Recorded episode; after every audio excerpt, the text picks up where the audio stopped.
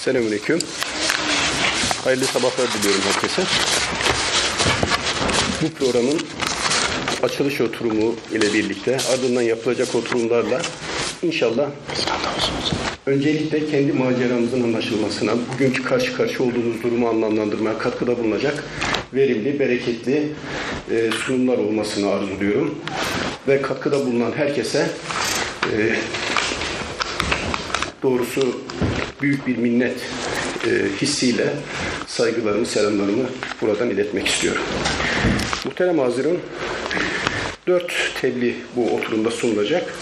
Toplam 90 dakikalık bir süremiz var ve ortalama her bir tebliğ için 15 dakika ayrılmış durumda.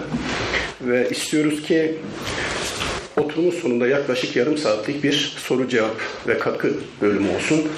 Ee, o soru cevap ve katkı bölümünü önemsiyoruz. Çünkü takdir edersiniz ki 15 dakikalık tebliğler her ülkede bir çerçeve sunumu olacaktır. Ee, belki o sorular ve katkılar hem buradaki meselelerin daha açıklanabilir olmasına katkıda bulunacak hem de belki bu tebliğlerin e, kitaba dönüşeceği o metinde de bazı şeyleri yeniden gözden geçirmemize imkan sağlayacaktır. Oturumun üst başlığı biliyorsunuz 60 öncesinde İslamcılık düşüncesi ve dergiler ama Soğuk Savaş dönemi e, olduğunu büyük ölçüde daha doğrusu Birinci Dünya Savaşı ve İkinci Dünya Savaşı gibi iki büyük savaşın atlatıldığı bir dönemdeki mirası konuştuğumuz için e, bu dönemde çok ciddi değişimler ve kırılmalar var her alanda. O İslamcılığın diline de yansıyacak. O yüzden üst başlığımız İslamcılığın dili ve dinamikler olacak. Çok e, kıymetli, saygın misafirlerimiz var. E, uzaktan Ankara'dan gelen misafirlerimiz var. Hem Kurtuluş Hocamız hem e, Necdet Hocamız Ankara'dan geldiler. Hoş geldiler, sabah geldiler. Saygılarımı sunuyorum hocam. Oturumu ben tıpkı e, broşürlerde basıldığı hizayla devam ettirmeyi düşünmüştüm ama Alev Hoca yolda biraz gecikecek. O yüzden e, ilk sunumu e, Lütü Hoca'ya vermek istiyorum. Lütü Hoca'nın sunumunun başlığı Soğuk Savaş sonrası İslamcılığın ana söylem ve dinamiği. E, burada kısa bir e, beklentiyle Lütfü Hoca'ya sözü bırakayım. Onlar elbette ki kendi bildiklerini söyleyecekler ama yine de ben hem kendi adıma hem de belki okuyucuların da aklından geçebileceğini varsaydım bazı beklentileri ifade edeyim. E, malum Soğuk Savaş sonrası İslamcılığın ana söylem ve dinamiğini konuşacaksak orada son derece ciddi değişimler oldu. Mesela e, İslam dünyasındaki e, bugün adına İslam ülkesi dediğimiz devletlerin, ülkelerin büyük bir çoğunluğu bağımsızlığını orada kazandılar. Keza NATO'ya Türkiye katıldı. Öyle mi? Ha, o zaman Alev Hoca bunlara değineceğine göre geldi Alev Hoca da. O zaman onu tamam o zaman. O zaman e, Alev yok Alev Hoca yine bir soluklansın. Biz yine Lütfü Hoca ile başlayalım. Lütfü Hoca'ya e, o zaman daha çok İslamcılık denilince modernleşme muhafazakarlık arasında İslamcılığın toplumsal tahayyülünden devam edeceğiz. E, bugünkü daha fazla İslamcılık dendiğinde aklımıza gelen ikili bir e, yansıma var. Onlardan birincisi e, İslamcılık büyük ölçüde muhafazakarlıkla, sağcılıkla ve statükoyla gittikçe iç içe geçen bir şey ol haline geldi veya öyle görünüyor. İkincisi de küresel konsepte asimetrik bir savaşın e, nesnesi ve ötekisi olan bir İslamcı tahayyülden bahsediliyor. Tam da bu yırtılmaya ilişkin e, varlığını devam ettirme kaygısını e, sürdüren bir ana damar ve e, derin dalga var. Bu konuda Lütfü Hocam'ı dinleyelim. Buyurun hocam. Eyvallah. Teşekkür ediyorum Atif Nami. Çok sağ olasın. Ee, hepinizi tekrar saygıyla selamlıyorum. Ali Hocam'a da hoş, hoş geldiniz diyorum. Hocam size biraz soluklama fırsatı verelim istedik. Ee, aslında benimki bir konumlandırma e, çabası. Yani bir e, mekanda, zamanda İslamcılığı konumlandırmak üzere bir deneme e, yapacağım. Bu deneme fikri biraz da malzemeyle uğraşırken e, elimizin altından dergiler, yazılar, yazarlar, e, kavramlar e, geçerken e, zihnime işlenen bir şey. Aslında başlangıcı e, rahmetli İzzet Begoviç'in Doğu Batı arasında İslam e, kitabındaki kavramsallaştırmasına e, dayanıyor. Malumunuz Ali İzzet Begoviç e, bu kitabında İslam'ı e, Doğu ile Batı arasında mistisizm ile saf din ile materyalizm, e, dünyevileşme arasında bir yere konumlandırıyor. Aynı zamanda o İslamcılığı da Soğuk Savaş döneminin e, komünizmi ile e, kapitalizmi arasında bir yere konumlandırıyor. Bu Soğuk Savaş döneminde önemli bir konumlandırma. Dolayısıyla İslamcılığın böyle bir arada bir e, bir sürekli bir takım şeylerin karşısında, ortasında yer aldığına dair de bir fikir zihnimde belirmişti Ali İzzet Begoviç okurken. Türkiye bağlamında bunu düşünürken de bizim sosyolojik geleneğimiz burada imdadımıza yetişiyor. Malumunuz e, Türk düşünce tarihi Kurtuluş Hocam'ın yanında bunu söyleme cesaretimden ötürü kendisini affedeceğini düşünüyorum. Türk düşünce tarihi e, yani üç tarzı siyaset e, fikri çerçevesinde hep tekrarlana gelen bir takım örüntülerle e, şekillenmiştir. Bunda, bu anlamda bir uçta batıcılığın, bir uçta e, Osmanlıcılığın, milliyetçiliğin, muhafazakarlığın bulunduğu bir skaladan bahsediyoruz. Yani en sağda, en sağdan en sola doğru geçen bir e, renkler skalası. Bu o skalanın ortasında da ben e, İslamcılığın e, bulunduğunu e, düşünüyorum. Bu e, yani bu Türkiye'de topluma dair, toplumun e, oluşumuna, gelişimine, geleceğine dair bir e, tahayyülü yansıtan bir harita. E, bir uçta muhafazakarlık bulunuyor, bir uçta ise e, batıcılık bulunuyor. İslamcılık ise bu ikisine karşı da konumlanmış olmanın e, getirdiği bir takım hem fırsatlar hem de açmazlarla karşı karşıya. Yani bir tarafta mutlak değişimcilik, bir tarafta ise mutlak e, e, ya da mutlak e, korumacılık e, fikrine karşı İslamcılığın değişimi e, savunduğunu söyleyebiliriz. Bir tarafta e, modernleşmecilik, batılılaşma ve bütüncül değişimi e, savunurken e, muhafazakarlık eskiyi koruma arzusu ve tutuculukla kendisini daha çok belirginleştiriyor. Ve bu ikisi arasında ise İslamcılık yenileme ve ihya e, fikrini savunuyor. Tam da aslında haritadaki bu konum bu e, konumlandırma İslamcılığın hem çok önemli bir biçimde problemlerini, sorunlarını hem de aynı zamanda da imkanlarını ifade ediyor. E, buradaki iki, iki zıt kutup, muhafazakarlık ve e, batıcılık aslında e, birbirine zıt gibi görünüyor. Birbirini reddeden, e, birbiriyle yaşayamaz iki e, kutup gibi e, gözüküyor. Bugünkü tartışmalarda da çok karşımıza çıkan bir e, şey meseledir bu.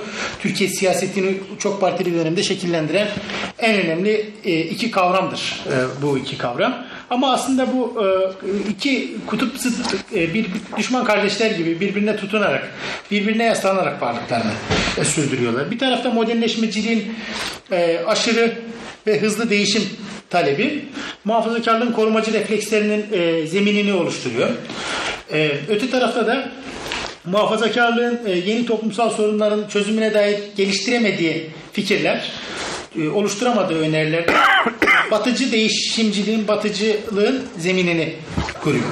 Bu ikisi birbirine yaslanmış olarak aslında varlıklarını e, sürdürüyorlar. Bu ikisi birbirini gerektirecek bir biçimde siyasal dillerini, gündemlerini ve iddialarını e, kuruyorlar. İslamcılık ise bu ikisinin dışında e, yeni bir söylemi, yeni bir bakış açısını, yeni bir e, gündemi temsil etme iddiasıyla ortaya çıkıyor. Fakat bu tabii ki e, ciddili bir ciddi bir biçimde bir ikili sıkıştırmayı bizlere e, gösteriyor. Bir pres ortamında İslamcılık. Arada kalıyor. Arayı bulmak isterken arada e, kalıyor çoğunlukla. E, modellere göre e, muhafazakar ve gericiliği tem, muhafazakarlığı ve gericiliği temsil ediyor. E, muhafazakarlara göre ise modernist e, kalıyor. Bu anlamda e, özellikle bir arafta kalmışlık görüntüsünün İslamcılığın diline yansıdığını e, söyleyebiliriz. Aslında ben bunu bir e, sorun olarak görmüyorum. Biraz sonra e, e, tartışacağım bunun üzerine. Bunu aslında bir imkan olarak da e, görüyorum. Tam da e, bu iki kutbun siyahla beyazlarının e, karşısında hayatın her daim oluşturmuş olduğu grilikleri de biraz ortama ortaya getiriyor e, İslamcılık. Fakat bu tabii ki e, bir taraftan yani bu iki popüler söylemin e, karşısında e, kendisini konumlandırması güç. Hem muhafazakarlık hem de batıcılık e, sorunlara, mevcut sorunlara çok keskin çözümler, çok radikal çözümler e, önererek, çok radikal tepkiler vererek aslında biraz da popülist bir dil e, oluşturuyorlar. Dolayısıyla İslamcılık bu anlamda kendisini bu iki e, güçlü e, muhayyile arasında konumlandırmakta zaman zaman e, sorunlar e, yaşayabiliyor. Sorunlarla karşı karşıya e, kalabiliyor. E, muhafazakar popülizmin e, sıkıştırmalarına karşı İslamcılığın sık sık bugünlerde de olduğu gibi sağa kaydığını görüyoruz. E, yani bu anlamda zaman zaman İslamcılığın bir e, fikirler, düşünceler konsorsiyumu olarak karşımıza çıktığını söyleyebiliriz. Yani içerisinde ne var? İçerisinde mukaddesatçılık var, içerisinde millicilik var, içerisinde muhafazakarlık var, içerisinde e, halkçı Müslümanlık var. Ee, içerisinde e, çok e, ciddi bir biçimde e, e, tasavvufi söylemler yer alıyor. Dolayısıyla bu sağdaki muhafazakarlığın e, sıkıştırması karşısında, popüler sıkıştırması karşısında e, İslamcılığın e, zaman zaman diline e, bu anlamda e, ciddi bir e, sızmanın, e, ciddi bir e, çaprazlamanın oluştuğunu e, görüyoruz. Burada neler karşımıza e, çıkıyor? Bu özellikle belirli zamanlarda çok e, e, belirginleşen, belirli zamanlarda silikleşen e, bir e, mesele. Yani milliyetçi bir tahayyülün cazibesi var. İslamcılık zaman zaman kendisini milliyetçi tahayyülün cazibesine kaptırmaktan geri alamıyor.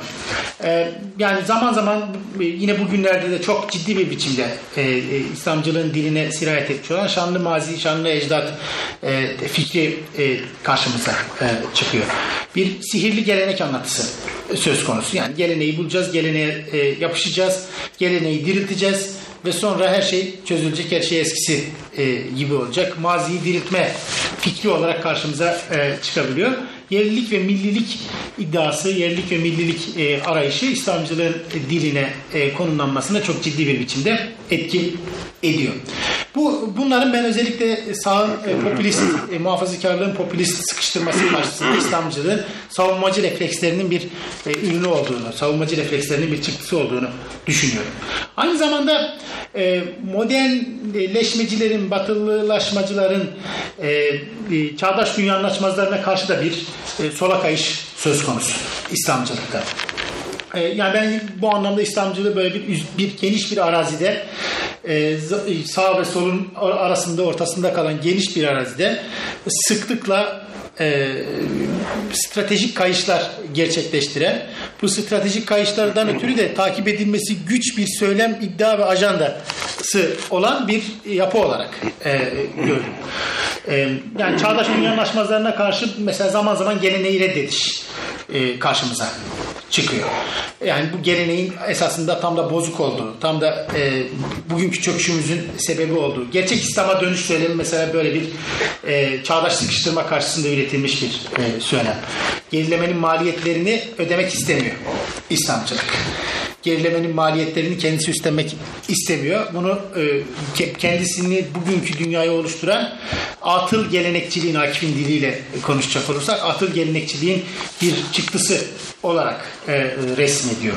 Aynı zamanda zaman zaman uygarlıkçı bir söylem e, İslamcılığın diline hakim oluyor. Yani bu bir, bir bakıma İslam'ın çağdaş dünyanın iddialarını, söylemlerini, kavramlarını kabullenip e, onlarla iş görme.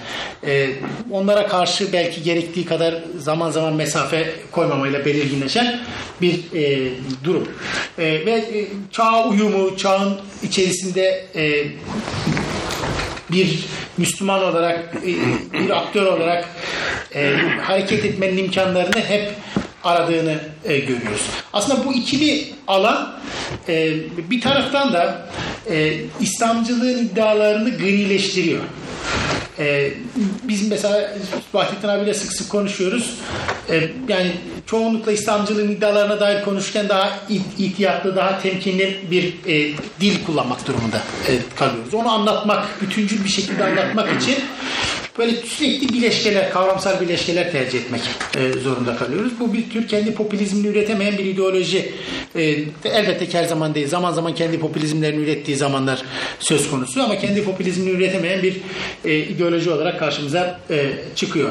Bir bileşke ideoloji, bir bileşke e, fikir olarak karşımıza çıkıyor. Bunun çok önemli maliyetlerinden birisi İslamcılığın dilinin e, biraz e, Necdet Ozan'a özenerek kekeme ve nüanslı bir dil e, olması. E, yani basitleştirilememiş bir söylemi var İslamcılığı. E, basitleştirildiği yerlerde muhafazakarlığa kayıyor. Basitleştirildiği yerlerde çoğunlukla soldan ödünç aldığı kavramları kullanıyor. Ama kendi temel iddialarını ifade ederken, kendi temel iddialarını oluştururken söylemini basitleştiremiyor. Yani e, bu anlamda e, e, topluma hitap ederken sıklıkla e, en çok da sıklıkla muhafazakarlığın söylemlerini, muhafazakarlığın mesela gelenekçiliğini, tarihçiliğini, şanlı mazi fikrini ödünç aldığını görüyoruz. Ve her ödünç aldığında da kendi iddiaları kısmen e, boşalıyor. E, popülizmin açmazları var çünkü İslamcılık için. Bunu gerçekleştirememesinin en önemli sebebi toplumu dönüştürmek istiyor İslamcılık. Toplumun mevcut halinden e, mutlu değil. E, toplumun mevcut halinin yeterli e, bir e, kaynak oluşturduğunu, yeterli bir imkan oluşturduğunu düşünmüyor. Toplumu dönüştürmek istiyor. Fakat siz popülizm ürettiğinizde de topluma yaslanmak zorundasınız. Aslında İslamcılığın bir popülist bir dil, popülist bir e, e, söylem oluşturamamasının en önemli sebeplerinden birisi. Dönüştürmek istediği topluma yaslanarak bunu nasıl gerçekleştirecek?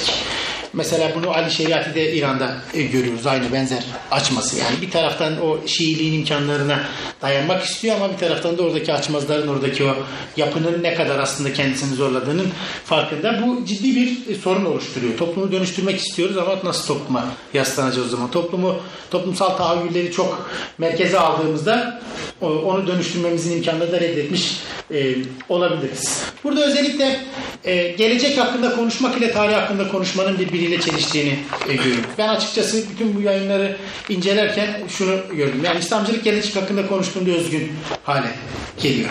Geçmiş konuşmaya başladığı her yerde e, muhafazakarlıkla e, sentezleniyor. Muhafazakarlıkla karışıyor. Kendi iddialarını e, kaybediyor.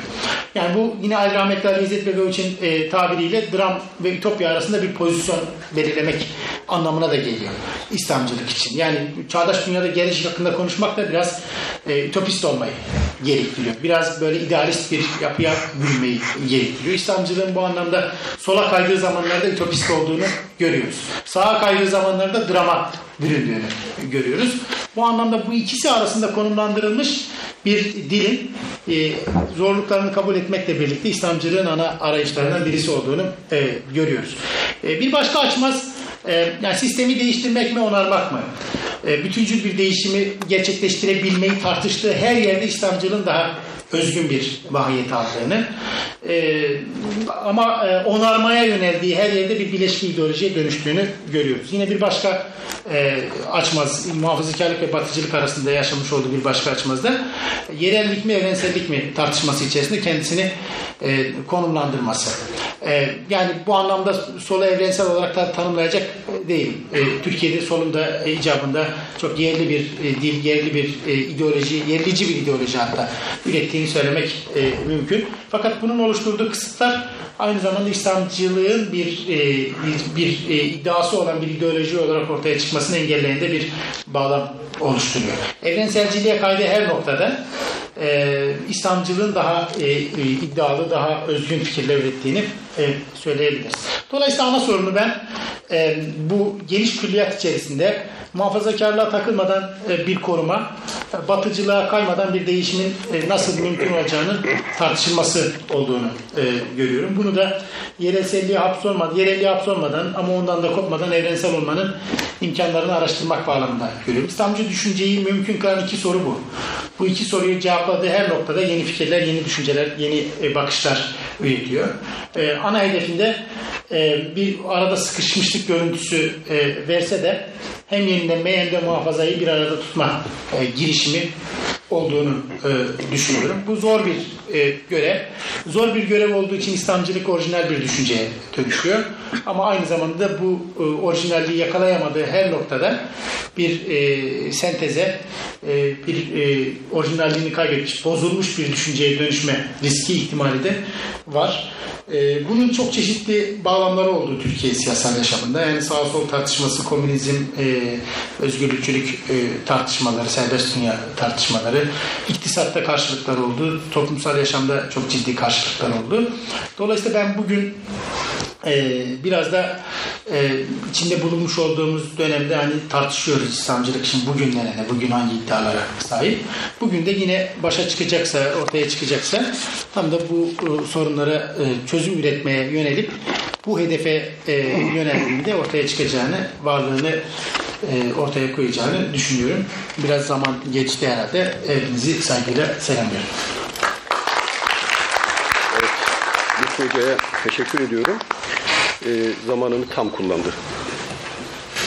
Siz geliyor mu? Geliyor. Lütfü Hoca'ya teşekkür ediyorum. Zamanını tam e, kullanmış oldu. E, uzatmadı. Muhafazakarlığın korumacı refleksleriyle modernist tutumun yıkıcı operasyonlar arasında e, yaşanan gerilimlere ve tıkanma noktalarına ve bunun İslamcılığın diline yansımalarına değindi. Ama Lütfü Hocam'dan bir beklentimi ifade etmek isterim.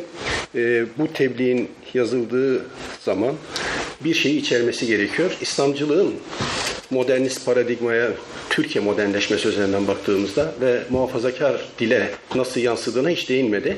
Bunu tek taraflı bir okuma yerine belki iki boyutlu okumak ve bugünkü durumu daha iyi açıklayabilir. Çok teşekkür ediyorum Hocam. Alev Hocam hoş geldiniz. Hoş bulduk. Ee, siz gelmeden sizin tebliğinize dair bir giriş yapmıştım. Eyvallah. Ee, Soğuk Savaş sonrası İslamcılığın ana söylem ve dinamiği üzerine. Doğrusu Soğuk Savaş dönemi dünya sisteminde büyük değişimlerin olduğu ve yeniden o değişimlerin ardından yeni bir dünya sistemi kurma çabalarının kurumsal anlamıyla, entelektüel anlamıyla her alana yansıdığı bir dönem. Ee, Dolayısıyla bundan İslamcılık da etkilenecek. Ee, Artı olarak İslamcılık Türkiye özelinden baktığımızda e, iç dinamikleri e, dikkate alarak açıklanması gereken bir durumla karşı karşıya. Çünkü büyük ölçüde baskılanmış, ihtiyaçlarını karşılayamaz hale gelmiş, kendini sürekleştirmek için tabii ve tarihi kaynakların sosyolojik dinamiklerini yitirmekle yüzleşilmiş bir dönemde yaşadı. Ee, İslam dünyasında bağımsızlık hareketleri oldu. Türkiye NATO'ya katıldı. Çok partili bir hayata ve piyasa sistemine geçti. Ee, darbeler oldu vesaire. Tüm bunların İslamcılığın ana söylemine nasıl yansıdığını Alev Hanım'dan dinleyelim. Buyurun hocam. Teşekkür ederim. Evet. Hocam dediğiniz doğru. Aslında ben de bunlara biraz bahsetmek istiyorum ama önce bu dönemselleştirmeyle alakalı birkaç hususta e, itirazlarımı paylaşmak istiyorum. Yani size olan değil de e, genelde politik arenada ya uluslararası ilişkiler açısından bakıldığında hani soğuk savaş dönemi hani gerçekten Amerika ile Rusya'nın e, mücadelelerinin hani sıcak savaştan uzaklaşıp biraz daha e, farklı araçlarla sürdürüldüğü bir hani dönemi ifadesi olarak kullanılır. E, ama ben meseleyi aslında savaşmaktan ziyade e, karşılıklı olarak anlaşarak bu anlaşma çerçevesinde dünyayı paylaşmak şeklinde e, ele almamız gerektiğini düşünüyorum. E, dolayısıyla o soğuk savaş meselesindeki savaş kısmında benim biraz itirazım var. Yani aslında orada bir e, merkezde olan şeyin e, bir savaştan çok bir e, emperyalist ittifak e, olduğu e, kanaatindeyim. Bu çok önemli bir süreç çünkü mesela sadece ondan sonraki e, yakın tarih döneminde olanları etkilemedi. Yani çok daha ileri tarihlerde meydana gelen mesela Çeçen Cihadını da ben anlamaya çalışırken aslında hani bu e, Amerika ve Rusya arasındaki ittifakın aslında mutlaka hesaba katılması gerektiğini düşünmüştüm. Hani temel hipotezlerinden bir tanesi buydu. E, dolayısıyla yani benim birinci itirazım bu dönemlendirmenin aslında batı merkezli bir dönemlendirme olduğu ama e, bizim literatürümüze girmiş ki aslında bizim de hani meseleye bakışımızı daraltır ve kodlar hale gelmiş oldu hususu. E, bir bunun altını çizmek istiyorum. Yani soğuk savaş e, değil aslında e, yani dünyanın e, emperyal olarak ikiye bölünmesi ve herkesin kendi alanında aslında saldırıdan bağımsız şekilde ilerleyebilmesi için oluşturulmuş bir düzenek. Yani dolayısıyla batı dışı halklar açısından aslında büyük bir e, şey hani tuzak içine hapsedildikleri bir tuzak. Bu e, Müslümanlar için de söz konusu, Asya halkları için de söz konusu, başka halklar için de söz konusu. E, dolayısıyla ben yani şey Batı'nın doğusu ve batısı arasında e, dünyanın geri kalan kısmını paylaşmak üzere oluşturulmuş bu ittifakın çok aslında dikkatle bir de bu gözle incelenmesi gerektiğini düşünüyorum. Ee, batı'ya baktığımız zaman aslında Yalta konferansından başlatıp e, Stalin'le Roosevelt'in e, Almanların yenilgisinden sonra Yalta'da bir araya gelerek e, imza attıkları bir anlaşmadan başlatıp 89'a veya 91'e kadar bu süreci devam ettirme e, eğilimi görüyorum. E, benim ikinci itirazım bu dönemlendirmeye ilişkin olacak. Şu manada itiraz ediyorum. Aslında İslam dünyası açısından soğuk savaş koşullarının değiştirilmesi iradesi 80'lerin sonundan 90'ların başından çok daha önce ortaya çıkmıştı. Yani bizim bu koşullardan e, iyisiyle kötüsüyle, zaaflarıyla, başarısızlıklarıyla yani bunu kesin bir yüceltmek anlamında söylemiyorum ama bu konjonktürü değiştirme iradesinin aslında bence 70'lerin ikinci yarısına rahat rahat tarihlenebileceği kanaatindeyim. Yani 75'ten sonrasını rahat söyleyebiliyorum ama 70-75 arasını bile zorlarsak eğer İslam dünyasının bu soğuk savaş koşullarından çıkarak e, dikildiğini, ayağa kalktığını ve ondan sonra da artık kendi söylemleri üzerinden bir e, inşai evreye girdiğini düşünüyorum. Bunu şimdi örneklendirmeye çalışacağım. Ne demek istediğim biraz daha net anlaşılsın diye. E, yani ben o tırnak içinde soğuk savaş denilen şeyin bitişinin de kesinlikle bizim açımızdan 90'lar olmadığı kanaatindeyim. Çok daha önce hani bir nevi bir rönesans gibi belki düşünülebilecek bir e, canlanma, bir tutuşma hali aslında milletin e, şeysinde görünüyor. Yani yayınlarında, yapıp etmelerinde, her şeysinde görünüyor. Yani ne demek istiyorum? Bunu şöyle ifade edeyim. Yani 60-70 arası e, Lütfi Hoca'ya katılıyorum ben. Yani 60-70 arası gerçekten e, antici, antici Müslümanlık dönemi. Yani anti-siyonist, anti-komünist, işte anti-Amerikancı, anti-Rusyacı bir e, dönem yaşıyor İslam dünyası. Bunun aslında ben şeyden kaynaklandığını düşünüyorum. Yani özellikle Türkiye örneği açısından bakacak olursak yani üzerinde çok aşırı bir baskı olmasından kaynaklanan hani kolunu kaldıramama, bir nefes alamama. Yani neyle uğraşıyor mesela işte din dersleri müfredata konulsun mu?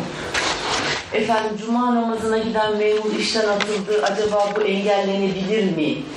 Yani en artık hani ilkel diyeceğim. Hani hay- hayatı idame ettirme konusundaki baskıları atlatamamış bir topluluktan söz ediyoruz. Ve bunlara karşı içerideki o seküler baskıya karşı kendisini muhafaza etmeye çalışıyor. Öbür taraftan da işte o e, tırnak içinde Siyonizm e, tehlikesi e, tüm dergilere, tüm yayın organlarına sinmiş bir merkezi tehlike olarak karşımıza, tehlike algısı olarak karşımıza e, çıkıyor. Şu manada söylüyorum. Mesela sosyalizmle yahut da komünizmle hesaplaşmaya çalışmıyor. Ben, ben bunun önemli temel bir sıkıntı olduğunu düşünüyorum komünizmi Siyonizmin bir uzantısı olarak değerlendirip o şekilde lanetlemeye çalışıyor. Halbuki çok ciddi bir sosyalist damar var dünyada ve bununla hesaplaşması gerekiyor. Hesaplaşabilir aslında ama onları bir tarafa bırakmış o daha ziyade her şeyi ama her şeyi Siyonizmin bir oyunu, Siyonizmin bir tehlikesi, işte Marx aslında e, bir Yahudiydi. İşte tüm Batı sosyal bilimcilerini bu Yahudilik suçlaması üzerinden eleştirerek bir e, yani antici bir e, söylem kurmuş ve bu şeyde fark etmiyor arkadaşlar. İster Nur Hareketi'nin dergilerine bakın, işte ister Nur Hareketi ile hiç alakası olmayan dönemin diğer dergilerine bakın. Aynı çizimlerle yani aynı mesela Ahtapot çizimi bir sürü dergide baktım tekrar tekrar tekrarlanmış. Yani böyle dünyayı sarmış bir hani ahtapot işte kollarında e, işte birinde Siyonizm yazıyor, birinde komünizm yazıyor, birinde işte müstehcen neşriyat yazıyor falan. Mesela bu tema hep işlenmiş. Ben bu dönemi antik dönem olarak e, adlandırmak gerektiğini düşünüyorum. Ama e, hani bunu anlıyorum çünkü dediğim gibi yani içeride de çok ciddi bir e, yani seküler baskı altında kalan bir topluluğun iman kurtarma, kaybolmakta olan bir iman var, kaybolmakta olan bir gençlik var. Bunları tutma ve o Türkiye'yi tehdit eden dış düşmanlara karşı savaşma modu. Şimdi 70'lerden itibaren arkadaşlar burada çok ciddi bir değişiklik var. Yani 60 sonrası, 80 sonrasını konuşmam lazım ama bunu konuşmadan onu kesinlikle yerli yerine oturtabileceğimizi düşünmüyorum. 70'lerden itibaren burada böyle çok belirgin, yine tüm dergileri, hemen hemen tüm yayınları kapsayan bir değişiklik görüyoruz. Nedir bu? Aslında tüm dünyada cihatlar var. Ya da bizi cihada götüren hareketler, kalkışmalar var. Bunlar milleti çok heyecanlandırmış. Aslında gerçekten 1970 yani tekrar geriye baktığımda aslında 1979 ne kadar yani inanılmaz derecede önemli ve e, devrimci bir yıl olduğunu bir kere daha geriye doğru bakarken fark ettim aslında. Nedir? Mesela İran devrimine götüren toplumsal hareketlilikler var. Pakistan'da İslami arayışlar var. Sovyet tehdidi altında Afgan Müslümanlarının hareketlenmesi ve bir işte bir İslam devleti arayışları var falan. Yani tüm ama tüm coğrafyalarda Cezayir bağımsız olmuş 60'lardan sonra e, bunların getirdiği bir özgüven var. E, 70-80 arasını e, şahikası 79 olmak üzere söylüyorum. Ümmeti bir şey heyecanı sarmış. Yani evet başaracağız ve hani bize dayatılmış olan aslında İslami olmayan rejimleri bir şekilde değiştireceğiz ve üzerimizdeki o baskıları kaldıracağız. Çünkü bakın mesela işte aynı tarihlerde bütün İslam coğrafyasında hemen hemen hani daha ziyade diktatör, hani Arap diktatörleri tırnak içinde diyebileceğimiz kişiler var ve onlara karşı verilen de e, çeşitli mücadeleler var. Ama şunu gördüm, tekrar geriye baktığımda e, zaten işte esas konuşacağım dönemde bu e, 70-80 arasını ayıran şeyin biraz daha e, 70-80'e pür cihadist bir e, damganın vurulmuş olması olduğunu düşünüyorum. Yani devrime inanıyoruz. Ee, tüm ümmet ayakta, tüm coğrafya ayakta ama kafamızda sadece politik sorunlarla hesaplaşmaya ilişkin bir şey var. Bunun yarattığı bir handikap var. Ee, işte esas e, 80 sonrası e, dönemdeki kritik farklılaşmanın şu olduğunu gördüm. Ee, savaş önemlidir, cihat önemlidir, özgürlük önemlidir, bağımsızlık önemlidir ama yetmez. Yani bütün bunları başarsak bile aslında bizim bunun üzerine yeni bir inşai dil kurmamız gerekir. Yani e, 60 70 70 80 arasında giderek azalan giderek azalan o antici söylemin aslında kendine yeni bir dil araması bana kalırsa 80'den sonra e, olmuş.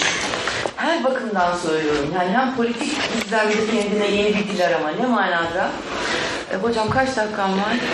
Hocam bir beş dakikanız var. Tamam hocam. E, hem politik alanda hem de e, bilim, felsefe, düşünce alanında yeni arayışlarla karşılaşıyoruz arkadaşlar 80'lerden sonra. Mesela ne manada söylüyorum? Biraz onu açmaya çalışayım. Şimdi cihat güzeldir. Ee, işte bizi baskı altında tutan insanlardan bağımsızlaşmamız güzeldir. Bu, bu bir tema. Ama bağımsızlaştıktan sonra ne olacak? Aslında bağımsızlaştıktan sonra ne olacağına ilişkin siyaset felsefesi arayışları, özgürlükler engellendiği zaman buna karşı bir itiraz yükseltil, yükseltilmeyeceği, hatta özgürlükleri kısıtlayan güzel karakterler olduğunda ne yapılacağı konusunda bir takım tartışmalar ortaya çıkmış. Mesela isim olarak sadece isim olarak zikredip geçiyorum. Mesela e, İktibas Dergisi, mesela Hak Söz, Dünya ve İslam, hatta mesela Mektup Dergisi bir kadın e, eli değmiş dergi olarak söylüyorum. Hani Emine Hanım'ın o dönemki Emine Şenlikoğlu'nun e, çıkışlarıyla beraber işte bir kadın modeli, bir alternatif İslami duruş arayışıyla ben mektubu da bu çerçevede ele almak gerektiğini düşünüyorum. Mesela Girişim Dergisi, Umran, Tezkire, hani bizim de bir parçası olup e, yani oradaki tartışmalara katkıda bulunmaya çalıştığımız tezkire. Mesela burada artık şey inşallah daha sonraki evrede kapakları da size gösteririz. Mesela 70-80'lere baktığınız zaman arkadaşlar dergilerin tamamının kapağında e, Mücahit var, işte Puşiler var, ondan sonra Kalaşnikovlar çekilmiş. Sürekli olarak yani şey savaşta yaralanmış ve e, çeşitli bedeninin çeşitli parçalarını kaybetmiş olan mücahitler ama asla bunun öldürebileceğine ilişkin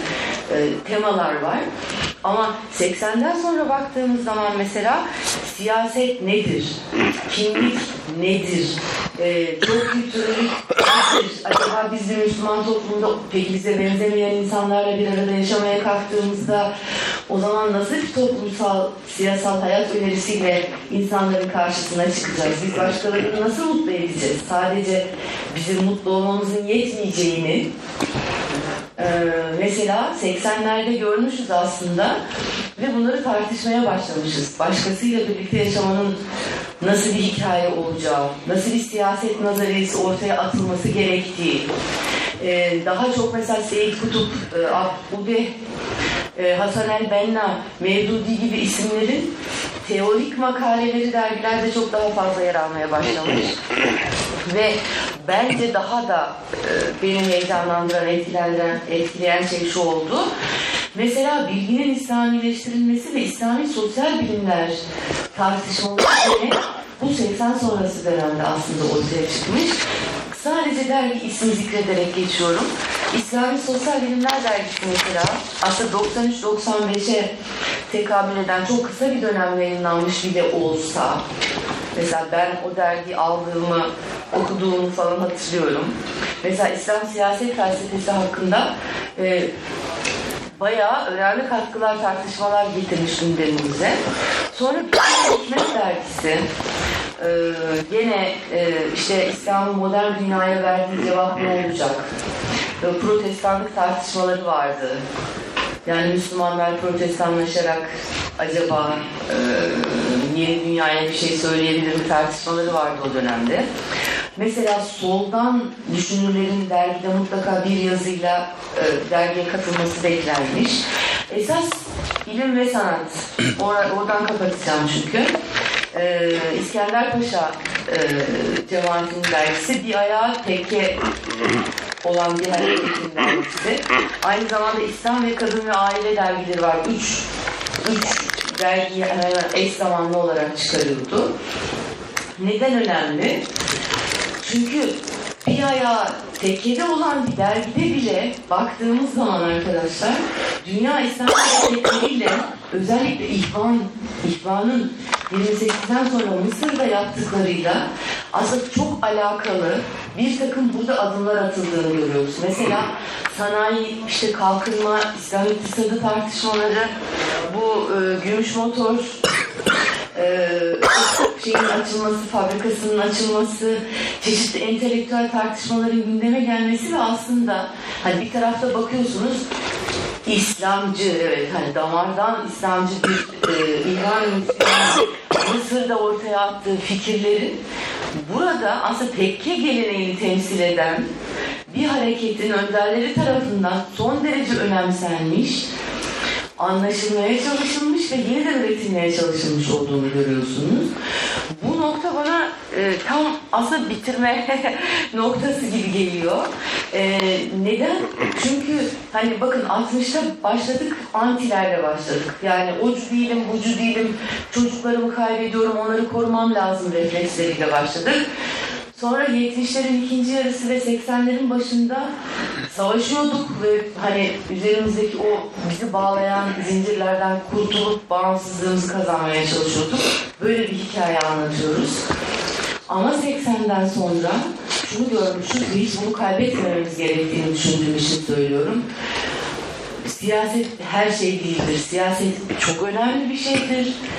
Ee, bütün bu sürecin damarıdır, kalbidir, yüreğidir, onu taşıyacak olan şeydir evet.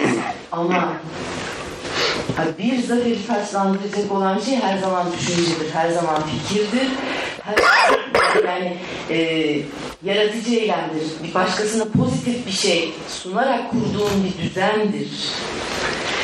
Tezi 80'lerden sonra e, çok önemli kişiler tarafından önemli ortamlarda dile getirilmiş. Bunu bir dahaki projenin bir dahaki ayağında daha uzun paylaşmak isterim gerçekten. Hani bunun çok e, son cümlemi söylüyorum. Yani çok hoş bir bileşim olduğunu ben ona inanıyorum zaten. Yani 80'lerin sonunda ve 97-98'lere kadar kazandığımız ivmenin e, 28 Şubat'tan sonra kaybedilmesinin e, öldürücü olduğunu düşünüyorum yani İsrail hareket açısından. Onun için bunu böyle sizin dikkatinize sunup paylaşmış oluyorum.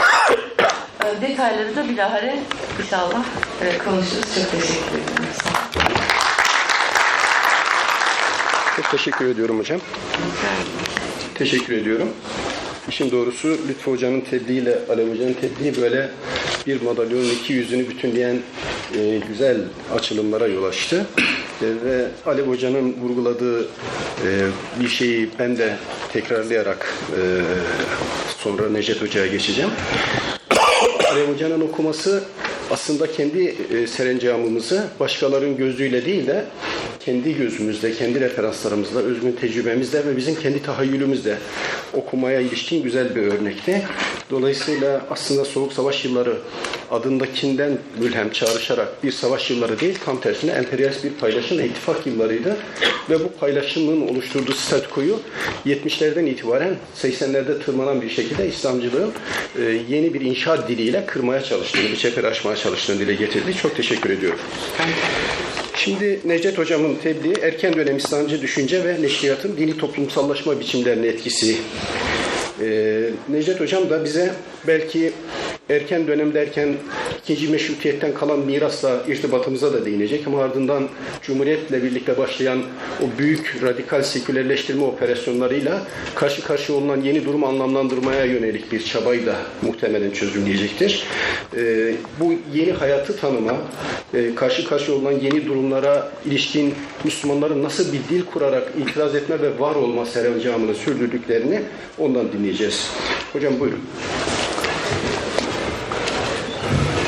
Teşekkür ederim Sayın Başkan. Çok değerli konuklar. Ee, erken dönem İslamcı düşünce ve neşriyatın dini toplumsallaşma biçimlerine etkileri başlığı altında çok geniş bir alanda sanki konuşacakmış gibi iddialı bir başlık var. Aslında kendi akademik serüvenim içerisinde bu konuyla ilgili birkaç makale daha önce kaleme almıştım. Ee, özellikle 60 öncesi İslami neşriyat üzerine, İslamcı neşriyat üzerine bir değerlendirmem yayınlanmıştı ama e, sonradan siz bunu çok sistematik hale getirdiniz, derinleştirdiniz. Konunun e, bizim de fark etmediğimiz pek çok boyutu ortaya çıkmaya başladı. İzin verirseniz ben tebliğime geçmeden önce bir noktaya işaret etmek istiyorum. Birkaç yıl önce İstanbul'da gerçekleştirilen bir belediye e, aracılığıyla gerçekleştirilen İslamcılık sempozyumunda ki oldukça geniş kapsamlı bir katılım vardı hatırlayacaksınız. Orada e, bir konuşmacı bu sempozyumu İslamcılığın e, cenaze töreni olarak tanımlamıştı. E, ilginç tabii metaforlar üzerinden ilerlemeye biraz e, mahkum durumdayız. Bugün de e, daha doğrusu ikincisini gerçekleştirdiğimiz bu toplantıyla da sanki bir arkeoloji, bir kazı, sonra indeksleme, sonra kataloglama, sonra müze, sonra nostalji, aa falan filan. Ben şimdi salonda e, beni inşa eden süreçlerde okuduğum, olmazsa olmaz diye yanında taşıdığım dergilere bakınca azıcık utandım. Ya bunları nasıl okumuşuz falan diye. Biraz canlandım. Yani buralardan geldik falan diye. Alev Hanım'ın vurguları da çok yerindeydi. Dolayısıyla işte önce cenazesini kaldırıp sonra sahipsizler mezarlığına öyle anlaşılıyor yani bu dil öyle ilerliyor. Sahibi yok çünkü kimse kalkıp da e, biz falan demiyor. Böyle bir, bir cenaze kalkıyor ama nasıl damgalanıyor, nasıl gömülüyor bilinmez. Ama sonra da e, çok yerinde bir çaba tabii ki arkeolojik bir kazı e, ortaya çıkarılan bir e, döküman var. Çok ciddi bir veri var ve bu veriyi de şimdi okumaya çalışıyoruz. E, bu veriyi okuyanlar arasında içlerinde bulunmuş o dil akışının parçası olmuş birisi olarak konuştuğumu ifade etmek isterim. Yani bunları söylerken, konuşurken e, böyle tam da bugünlerde çok kolay oluyor bu tür şeyleri yapmak, üzerine gitmek, saldırmak, sataşmak.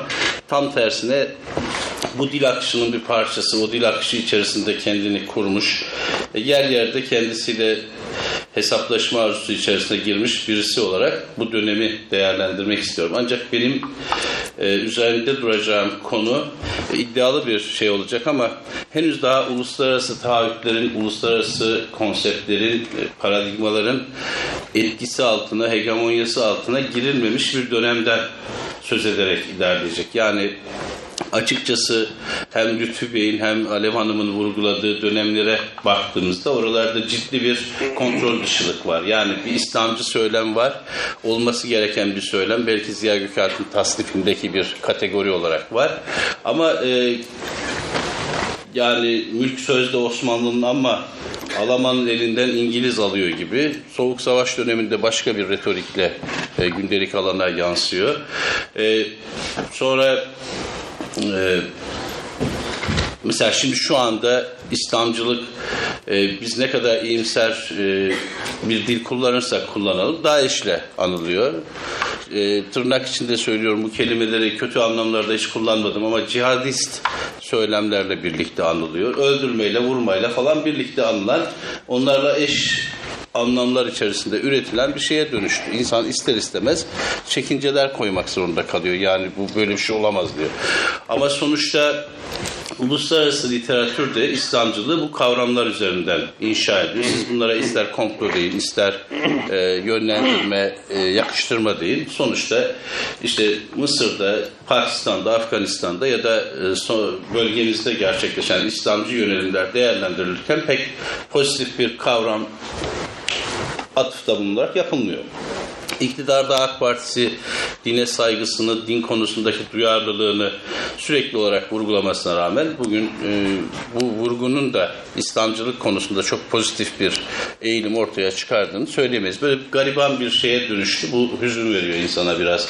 Ama bununla beraber e, ağzını açan herkes işte İslamcılar ülkeyi yönetiyor. İslamcılar şöyle yapıyor. İslamcılar böyle yapıyor. İslamcılar yükü ele geçirdi. İslamcılar devleti ele geçirdi. Bir şeyler oluyor yani. Biri bir yeri ele geçiriyor falan ama sonuçta birisi cenazesini kaldırıyor. Birisi de e, ben buldum deyip oradan bir eski bir parçayı çıkarıp onun üzerinden e, değerlendirme. Böyle bir garip durum içerisinde olduğumuzu ifade ederek yani bu e, çerçeve içerisinde konuşmak isterim. Bunu e, bilhassa ifade etmek lazım. Şimdi değerli konuklar tabi her konuda olduğu gibi İslamcılığın kuruluş evrelerini konuşurken de mutlaka o dönemin e, zihniyet yapısına, o dönemin sosyolojik gerçekliğine bakmak gerekiyor. Biz ister istemez e, durduğumuz yerin e, sorunlarına, durduğumuz yerin perspektiflerine olağanüstü bir şekilde bas, bağlı olarak geçmişe okuyoruz. Geçmişe nasıl bakılacağı konusunda pek çok tartışma var.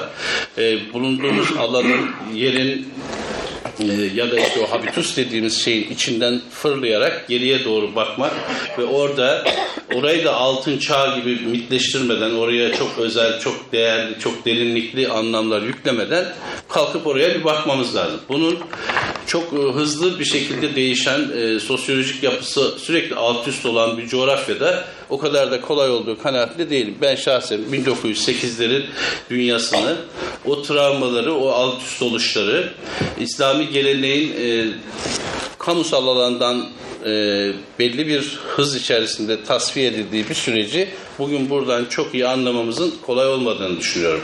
Nasıl bir süreçte İslamcılık ortaya çıkıyor? Bir kere Tabi bu erken dönem ifadesi ister istemez herkesin aklına Cumhuriyet'in kuruluş dönemlerini getiriyor. Oysa ben e, 1908'den başlayarak 1925'e kadar e, devam eden ve 25'te ciddi bir uyanıklığa maruz maruz kalan diyeceğim çünkü uyanıyorlar. Yani girdikleri sürecin nasıl bir süreç olduğunu 1925'te ilk İslamcılar fark ediyorlar. Ben o dönemi erken dönem olarak tanımlamak gerektiğini düşünüyorum. Yani işte Sebilür Reşat belki bu konuda çok değerli bir e, rivayet zinciri, bir referans zinciri olarak değerlendirilebilir.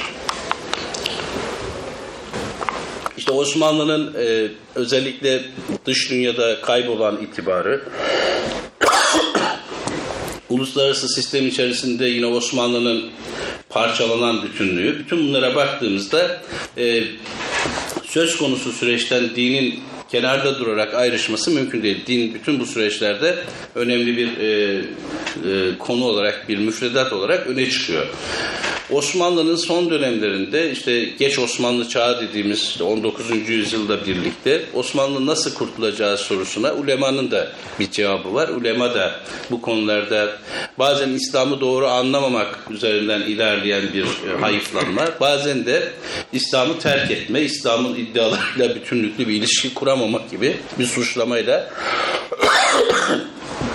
kendi gerçekliğini açıklamaya çalışıyor. Ama her durumda ulema bu sorulara yanıt ararken bile ağırdan ağıra da kendisi e, kamudan tasfiye ediliyor. Yani ulema yerini e, yeni tipolojilere terk etmek zorunda kalıyor. Bu tipolojiler siz de biliyorsunuz ki işte bazen aydın bazen entelektüel diye tanımladığımız yeni münevver kuşağı. Bu münevver kuşağı batılı eğitim görmüş ya da batıcı söylemler içerisinde tıbbiyede e, yetişmiş e, Osmanlı'nın son modernleşme süreçlerinin parçası olarak ortaya çıkan kategoriler Namık Kemal'e kadar uzatılan götürülen bir e, olduğunu İslamcılık üzerine okuyan herkes az çok bilir. Hatta bu bağlamda e, İslamcılığı Afgani ile mi, Cemalettin Afgani ile mi yoksa Namık Kemal ile mi ilişkilendirmek gerekir noktasında ona yerli bir kök arayanlarla ona daha evrensel bir kök arayanlar arasında da hoş rekabet olduğunu da özellikle vurgulamak gerekir. Ancak burada iki damar e, İslamcılığın e, Cumhuriyete doğru evriminde iki damarın etkili olduğunu görüyoruz. Bunlardan birisi aralarında Ziya Gökalp'in de olduğu ama sonradan kurumsallaşmış cumhuriyette önemli pozisyonlar üstlenmeye hazır İslam dergisi yazarlarının ürettiği bir tırnak içinde İslamcılık. İkincisi de Şevket Eşref Edip'le Mehmet Akif Ersoy'un başını çektiği Sebilür Reşat, Sırat-ı Müstakim'de başlayan ve Sebilür Reşat'la ilerleyen Cumhuriyet'in hem başında hem de neredeyse orta ilerleyen zamanlarında yeniden canlanan bir e, aktivite, bir dergi e, oluşumu var. Şimdi İslam dergisi kuruluş döneminde, Osmanlı'nın son döneminde İslam dergisi Ziya Gökalp e, gibi yazarların e, belki de yönlendirmesine bağlı olarak İslam'ı modern çağa adapte etmek, modern dünyanın gereksinimlerinin içinde değerlendirilebilecek bir din haline dönüştürmek gibi bir projesi var. Bu projeyi e, yeni terminolojiyle açıklamak gerekirse e, bu derginin e, içeriğinde bir reformasyon talebi var. Yani İslam bu haliyle yeni yüzyıla giremez. Bunu e, dönüştürmek, buna bir müdahale yapmak gerekir. Bu müdahale dilinde dışarıdan bakış var. Yani onu ıslah etme, onu adam etme tırnak içinde çabası var. Aynı soruyu içeriden soran ikinci bir dergi var. O da Sebilür Reşat ya da işte Sırat-ı Müstakim.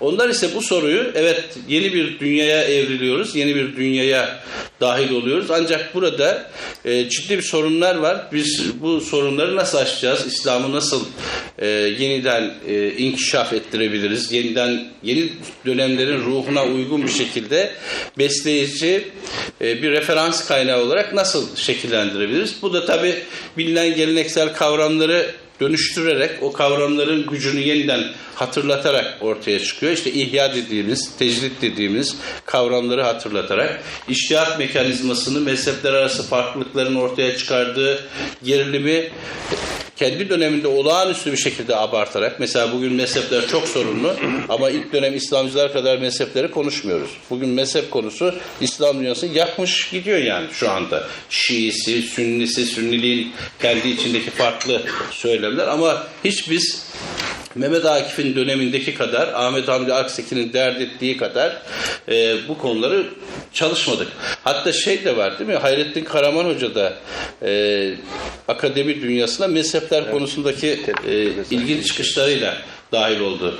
E, onu ilk dönem aforoz edilmesine neden olan konular e, hatta Necip Fazıl'ın ya da rahmetli Ahmet Davutoğlu'nun ikisine de rahmet okuyarak söyleyeyim. Her ikisinin de e, çok ağır suçlamalarla naylon müştehit diye hatırlıyorum. Suçlamalarla e, Hayrettin Karaman'ı hocayı püskürtmesinin nedeni onun e, me, mezheplerin telfiki, mezheplerin birleştirilmesi yönündeki eğiliminden kaynaklı. O dönemi insanlar ne diye bu mezhepleri birleştirme konusunda böyle enerjik bir çaba içerisinde oldular. Oraya bir bakmak lazım. Orada bir bölünmüşlük yani İslam dünyasının Osmanlı'yla birlikte başlayan parçalanmasını gidermeye yönelik bir sorun aranıyor. Nerede bir şey vardı yani çatlak nerededir ve bu çatlak e, bir yandan dinin resmi devlet aygıtı olarak içeriklendirilmesinden kaynaklanan sorunlara odaklanıyor. Bir yandan mezheplerin e, ortaya çıkardığı ayrış, ayrıştırıcı kodları e, masaya yatırıyor. Bir yandan tasavvufun e, o dönemin dili içerisinde pasifize eden boyutlarına atıfta bulunularak bir anlamda geçmiş yeniden inşa edilmeye ve geçmiş üzerinde yeni bir dil kurarak bir bir reformasyon demeyeceğim ama modern dünyanın gramerine oldukça yakın, oldukça ilişkili bir ihya tecrit hareketi gerçekleştirilmeye çalışıyor. Burada tabii yeni söz alan aktörlerin de artık ule, ulema gibi e, İslami geleneğin bilinen kanallarından gelme olmadıklarını, bunların modern eğitimden, modern sorunlardan, modern tartışmalardan haberdar olarak e, konuyu ele aldıklarını biliyoruz. Tabi bu dönemin kendine özgü koşulları var. Bir kere e, kaybediyor olma, kaybetme psikozunun doğrudan sorumluluk sahibi aydınlarda ne tür sorular ortaya çıkaracağı ayrı bir tartışma konusu. Balkanlar gidiyor, e, Yemen gidiyor, Kuzey Afrika hakimiyet kayboluyor. Bir yandan da Osmanlı e, dinsel meşruiyet kaygısını güderek, dinsel meşruiyeti ihmal etmeksizin modernleşme konusunda gerçekten radikal sayılabilecek adımlar atıyor. Burada bir fark var. Bunu e, hatırlamakta yarar var. Osmanlı modernleşmesinde modernleşmenin bütün etaplarında İslam'a atıf önemli bir çabayken modern cumhuriyette modernleşme politikalarında İslam hiçbir şekilde bir referans olarak bir e, ona onaylayıcı bir makam olarak görünmüyor. Şimdi böyle bir parçalanmışlık halinde bir yandan Batı'nın İslam hakkında ortaya çıkardığı tartışmaları cevaplamak, göğüslemek, bir yandan yeni dönemin ruhu içerisinde İslam'ı enerjik bir e, çaba içerisinde bir şekilde üretmek, bütün bunlar ilk dönem, erken dönem İslamcı aydınlarının e, önemli bir problemi oluyor. Bir yandan Osmanlı modernleşmesinin döküp yaydığı, ortalığı karıştırdığı konulara müdahale ediyorlar ama bir yandan da ağırdan ağıra gelen ağırdan ağıra gelen modern cumhuriyetin e, etkilerini de nasıl bertaraf edecekleri konusunda biraz teyakkuz hali diyebileceğim, biraz seferberlik hali diyebileceğim bir duyarlılık içerisinde olayı karşılamaya çalışıyor. Ben e, erken dönem İslamcı aydınlarının e, yeni dönemin ortaya çıkardığı soruları keşfetme ve bu sorularla yüzleşme konusunda oldukça geç uyandıkları kanaatindeyim. 1925 gerçi takriri sükun kanunu çerçevesinde Sevilür Reşat dergisi diğer tüm dergiler gibi kapatılmış o dönemin İstiklal Mahkemeleri tarafından ama e, yeni cumhuriyetin aslında başka bir konteks içerisinde toplumsal yaşamı yeniden inşa ettiğine dair bir duyarlılık biraz gecikmiş bir keşif olarak ortaya çıkıyor. Çünkü e, erken dönem İslamcıların e, çabaları bir dönüşüm, radikal bir dönüşümden çok onarıcılık, restorasyon e, söylersek olur, ifade etsek sanki yapacaklar gibi belki bir söyleyen yoktu, bir ahlakçı bir çaba. Tam da üzerine gidip e, haksız bir değerlendirme yapmak istemem. Çünkü gözümde her zaman çok saygın bir yerde duruyorlar ama itiraf etmek gerekir ki bu dönemde sonradan 80'lerde alışacağımız, 80'lerde olmazsa olmaz diyebileceğimiz bir radikal söylem yoktur. Yani böyle olmaz, reddediyorum, işte antici, bunlar terk et. Böyle bir şey yok. Daha çok aile içi ilişkilerde konuşulur gibi. İşte bu bizim Mustafa, bu bizim işte Hasan Ali, bu bizim e, Şemsettin Günaltay gibi söylersek olur, istihareye yazsak olur gibi böyle aile içi duyarlılıklarla ilerleyen bir onarma, tamir çabası var. Ama bu çaba hiçbir fayda vermemiştir. Hepinize saygılar sunuyorum. Teşekkür ederim. Necdet Hocama da teşekkür ediyorum. Yayıncılığın İslamcı dili nasıl taşıdığını, hangi mecralarda ne tür değişimler ve kırılmalar yaşadığını Türkiye'de benim görebildiğim e, ilk çalışanlardan birisi. Benim kendi adıma çokça istifade ettiğim çalışmalar oldu. E, Necdet Hocam'ın başlangıçta geçte söylediği şeye ben de biraz e, atıf yapıp öyle sonra hocama sözü Mezar bırakacağım. işine? Mezar işine. E, şimdi 80'li yıllarda e, İslami yayıncılığın gittikçe güçlendiği dönemler ve yavaş yavaş işte demin Alev Hocam da dediği gibi soldan İslamcı dergilerde yazılar yazmaya başlanıyor. İslamcı dergiler sol dergilerde yazılar yazmaya başlanıyor. E, gittikçe entelektüel dünyada bir cazibe konusu İslamcılık ve tam o dönemde İslamcı yazarlarla bir dergi mülakatlar yapıyor. Ne okuyorsunuz, ne yazmayı düşünüyorsunuz? E, kulakları çınlasın. Hüse- Hüseyin Atem Hoca'ya da aynı soru sorulmuştu. İki kitap yazmayı düşünüyorum. Birisi o kadar değil, ikincisi de o kadar da değil. Şimdi evet, o kadar değil. Çünkü o dönemde Özallı yıllar bir rüzgar var. Adriyatik'ten Çin Seddi'ne her yeri fethediyoruz. O kadar değil. Burada hiçbir entelektüel derinlik, vukufiyet yok. Burada bir estetik falan çıkmaz. O kadar da değil. Şimdi bizim durumumuz biraz ona benziyor Necdet Hocam. Açıkçası e, bu İslamcı Dergiler projesiyle ilgili de bir arka plan hatırlatmasını ifade ederek ben e, devam edeceğim. Bu proje hani bir arkeolojik kazı çalışması deniliyor ya bir anlamda doğru ama bunu daha güzel ifade eden, daha bize ait, daha estetik bir kavram çerçevesi olarak Babanzade Ahmet Naim Efendi'nin bir cümlesini aktarmak isterim. Babanzade diyor ki mustahını kalamayacağımız şey vaz-ı ceditten ziyade keşfi kadimdir. Yani yeni bir şey söyleyeceğiz. Ama bunun üzerine istinat edeceğimiz bir istinatgah lazım. Nedir o? Keşfi kadimdir. Bence bu bir keşfi kadimdir. Bunu bütünleyen bir cümle de benim son zamanlarda sık sık söylediğim bir şey. Elmalı Hamdi Efendi'nin bir e, cümlesidir. Yani benim için neredeyse mottolaşmış bir ifade. Serveti eslafa, serveti ahlafı zammeylemek. Yani geçmiş birikimi bir servet olarak algılıyor Elmalı. Yeni durumu da aslında bir servet olarak algılıyor. Bu ikisi arasında makul, mutedil olması gereken bir köprü kurmaya umuyorum ki bu çalışma vesile olacak. Kurtuluş Kayalı hocamız bizim öğrencilik yıllarımızdan itibaren Türk düşünce tarihi üzerine e, vazgeçilmez çalışmalar yapmış bir hocamız. Onunla bugün aynı oturumda bulunmak benim için gurur verici bir şey. Hocam İslamcılığın 40'lı yıllarda şekillenişi üzerine düşüncelerini bizimle paylaşacak. E, aşağı yukarı hala Türk düşüncesinde, siyasetinde, İslamcı dünyada e, derin izleri olan Sebilur Reşat dergisi, Büyük Doğu ve Hareket dergileri üzerinden bir değerlendirme yapacak. Buyurun hocam.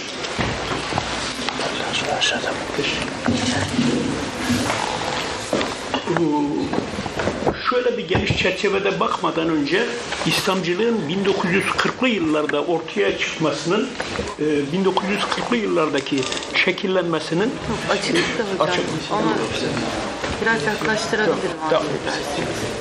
Arzu ederseniz. 1940'lı yıllardaki şekillendiren ortama e, bakmak gerekiyor. Tamam, açık ama tamam. 1940'lı yıllardaki ortam e, önemli. Bunların e, üzerinde e, cereyan ettiği. 1940'lı yıllara gelene kadar yani sadece İslamcılığa bakarak İslamcılık muhtemelen anlaşılabilemez. O ortam e, önemli bir ortam. 1940'lı yıllara geldiğimiz zaman 1940'lı yılların tam ortasında Türkiye'de e, otoritenin e, üzerine yürüdüğü başka e, e- eyle- şeyler de var. E, kesimler de var. Bunların en bariz olanlardan birisi Türkçüler. 1944 tutuklamaları ve 1944 y- yılında işte Saraçoğlu'na yazılan bir mektup vesilesiyle ortam e, aslında sistemle bütünleşen, sistemle dirsek temaslı olan milliyetçilik anlayışının itilmesini ortaya getiriyor. 1940'lı yıllara geldiğimiz zaman daha önceki dönemde solla, sosyalizmle, komünizmle e, şeyin, sistemin bir dirsek teması var, bir yatkınlığı var. Hatta Türkiye Komünist, Komünist Partisi partiyi bir tarz e, şey yaparak işlevsizleş, işlevsizleştirerek e, sisteme destek oluyor. Yani bu partinin şeyi. Hatta bunu geçmişe götürdüğümüz zaman geçmişte Şefik Üstü neyi söylüyor? Kemalizm farklı bir şeydir. Fakat Kemalizmin yanında e, terakkiperver gibi fırkalar e, gerici fırkalardır. Dolayısıyla biz terakkiperver üzerine veya bu tür e, İslami e, veya tırnak içinde gerici tabir edilen şeylere üzerine yönel, yöneldiği zaman Cumhuriyet'le Kemalistlerle beraber şeyi söylüyor. Ancak 1940'lı yıllara e, gel, geldiğimiz zaman bu hikaye değişiyor ve Türkiye'de e, sosyalist hareketin sistemde bir problemi olmaya başlıyor ve hatta nereye gidiyor bu? 1951'deki bu şiddet e, TKP tevkifatına kadar gidiyor. Yani ortam ne oluyor? Kemalizm bir biçimde farklılaşıyor. 1940'lı yıl, 40'lı yıllardan 1938'den sonraki değişim e, Kemalizmde e, has Kemalist yaklaşımlara göre biraz daha light bir Kemalizmin, biraz daha insaflı Kemalizmin, biraz daha e, rahat ettirici bir ortam yaratan Kemalizmin ortaya çıkmasına vesile oluyor. Ve çoğu kişi de Kemalizme baktığı zaman 1940'lı yıllardan itibaren bir sapma olduğunu bunu söylemeye çalışıyor. İslami şeyler bu çerçevede biraz daha gündeme geliyor. Bunun vasatının bir başka şeyi biraz daha giderek e, şey yaptığı zaman meşrutiyet dönemi İslamcısının şey olması, başbakan olması tam 49 yılında. Yani bu bir şey yaratıyor, bir vasat yaratıyor buna şey olarak. İleride bu farklılaşacak. Bunu söylerken konu zaten muhataralı bir konu. Yani İslamiyet, İslamcılık olağanüstü rahat bir ortamda gelişiyor anlamına söylemiyorum. Ama yani Türkiye'de başka eğilimlere yönelik bir tepki oluşuyor. Bunun yanında bununla beraber Türkiye'de geçmişin araştırılması şeklinde bir eğilim, bir görelim de var. Yani ne tam o dönemde önemsenmeyen tanzimat üzerine devlet bir şey yapıyor, bir metin çıkarıyor. O dönemde tarihsel metinler, Osmanlı'ya yönelik metinler e, ortaya çıkıyor. Ve o dönemden sonra Osmanlı'nın e, Osmanlı dönemi düşünce tarihi bir biçimde gündeme geliyor. Mesela işte o vasat e, Tarık Zafer'in neyi bu Kürt e, İslamcılık Cereyanı kitabını 62'de çıkaran kitabı ortaya çıkaran bir vasattır. Yani İslamcılık Cereyanı kitabı çok hak bilir bir biçimde meseleyi tahlil eden bir kitap anlamına bunu söylemiyorum. Ama mesela bu Yücel arkadaşımızın bir metni var çok hoş bir biçimde belirtmiş bu İslami yayınlar üzerine, İslami çeviriler üzerine neyi görüyorsunuz? 1960'lı yıllarda bir başka şeyi görüyorsunuz. 1960'lı yıllarda İslamiyet e, denildiği zaman, din denildiği zaman yazılan metinler belli. Orada da şey yapıyor. Neyi şey yapıyor mesela? Şeyi anlatmaya çalışıyor. Türkiye'de gericilik. Şeyin kitabı. E, Çetin, Çetin Özen kitabı. Hatta çok daha ilginç bir şey. Türkiye'de mesela 40'lı yıllara baktığınız zaman bu entelektüellerin İslamcılık açısından etkileri o kadar fazla değil. 40'lı yıllara baktığımız zaman belki de e, ta meşrutiyetten be, be, beslendiği için neyin? Nuh hareketinin. Ta eskiden beslendiği için Nakşibendiliğin kitleyle teması çok daha fazla. Bunlar çünkü e, e, yani Nur hareketine de bütünüyle entelektüel olmayan bir hareket demek mümkün değil. Ama bu hareketlerin kitleyle teması çok daha belirgin bir biçimde var. Yani 80'li yıllara baktığımız zaman, daha sonraki dönemlere baktığımız zaman bu hareketlerin entelektüel düzeyiyle, kitleyle iç içe geçmesi arasındaki fark, farka dikkat etmek lazım ve bun, bunların siyasete, siyasetten öte bir toplumun yaşantısı içindeki yerinin ne olduğunu e, şey yapmak lazım, e, fark etmek lazım, anlamlandırmak lazım. Şimdi Böyle bir ortam gündeme geliyor. İşte e, şey yaptığımız zaman, üzerinde durduğumuz zaman, yorumlamaya çalıştığımız zaman daha sonraki dönemde insanlar da hocanın söylediği bir şey var.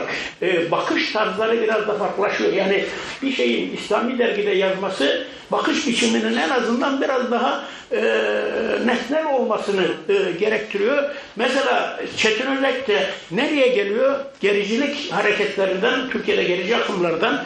Mesela Türk Ceza Kanunu'na göre Nurcul'un iç yüzü başlıklı metin, daha önceki metin ta 1977'de devlet ve din metnine geliyor, geliyor ve bu devlet ve din metni de bu hikayeyi daha sosyolojik boyutuyla e, tahlil etmeye, şey yapmaya çalışan bir metin. Olayın e, benim anlatmaya çalıştığım hikayesi şu. İslamcılığın ortaya çıktığı 1940'daki şekilleniş biçimini başka unsurların 1940'daki seçiş, e, şekilleniş biçimiyle bağlantılı olarak düşünmek lazım ve bu ortamda belli bir şeyi yaratıyor. Zaten bir biçimde baktığınız zaman Sebilü Reşat'a baktığınız zaman Sebilü Reşat'ta ne var? Sebilü Reşat'ta şu var e, belki de e, diğerlerinden farklı bir biçimde Sebilü Reşat'ta Şemsettin Günaltay'ın başbakan olması ve bir takım şeyleri karşısında Eşref Edip'in yazdığı yani bütünüyle olumlama değil ama bir sürü yönüne yönelik çok olumlu bir değerlendirme var. Yani bu hikaye Türkiye'de o dönemde çok değişik 3-4 akımın e, başkalaşmasıyla da beraber bir şey. Yani bir noktadan sonra da e, eleştirmeye başlıyor. Şimdi e, bütün bu hikayeleri değerlendirirken insanın en fazla dikkat edeceği konulardan biri yani ben en fazla üzerinde durulabilecek konulardan biri e, Said Halim Paşa'nın iki cümlesi. Yani iki cümlesi dediğim konu hem bu evrensellikle falan da ilgili, ilgili hem de dönemi e, şartları içinde mütalaa etmek gerekliliğiyle ilgili. Yani Said Halim Paşa'nın bir cümlesi İdris Kuşkamer'i de çok etkilemiş ki kitabının da ilk cümlesi alıntıyla yapılmış ilk cümlesi Sultanahmet yaşanmasaydı bile çağdaşları yeni bir Sultanahmet yaratırlardı. Yani şimdi bütün entelektüellere, bütün siyasetçilere baktığınız zaman, bütün e, düşünce adamlarına baktığınız zaman bunları dönemlerinin özellikleri çerçevesinde mütalaa etmek durumundayız. 1940'lı yıllarda yaşayanlar, 1800'lü yıllarda yaşayanlar bugünün perspektifiyle orada durabilemezler. Yani bugünkü gözle zaten bakabilemezler. Dünya bir biçimde e, değişmiş vaziyette ve onları etkileyen sosyal şartlar değişmiş vaziyette. Sayın Paşa'nın söylediği bir başka önemli husus var. Yani 40'lı yıllardaki adamları öyle değerlendirmek lazım onun ötesinde. Ne söylüyor? Bir şey söylüyor. Yani şimdi baktığınız zaman ya bu yorumlayış tarzına göre farklı bir şey. Sosyolojik bir boyutu var. Bana göre de belki Said Halim Paşa Türkiye'de İslami olarak, İslamcı olarak veya muhafazakar olarak nitelenen düşünürler içinde belki de en e, soğukkanlı tespit yapmış olanı. Çünkü o buhranlarımız kitabı Türkiye ne olmalıdır onu anlatmıyor. Buhranlarımız kitabı e, dönemin sosyolojik bir tahlilini e, içeriyor. Bir şey söylüyor. Afgan İslamı diyor. Bilmem Mısır İslamı diyor. Türkiye İslamı diyor. Şimdi buna çok başka türlü bakarsanız buna İslam tektir ve birdir diye bakmak mümkün. Ama bu hikayenin İslam'ın o dönemde, o coğrafyada sosyolojik e, oluşumuna baktığınız zaman bu farklılık e, yani orada yaşanmakta olan gelen, gelen şeylerin ona e, izafe ettiği şey, ona onu şekillendirdiği bir hikaye. Şimdi mesela Sebilü Reşat'a baktığınız zaman Sebilü Reşat'ı değerlendirdiğiniz zaman ilginç bir şey var. Yani Sebilü Reşat ilgimizi çekmemiş bizim.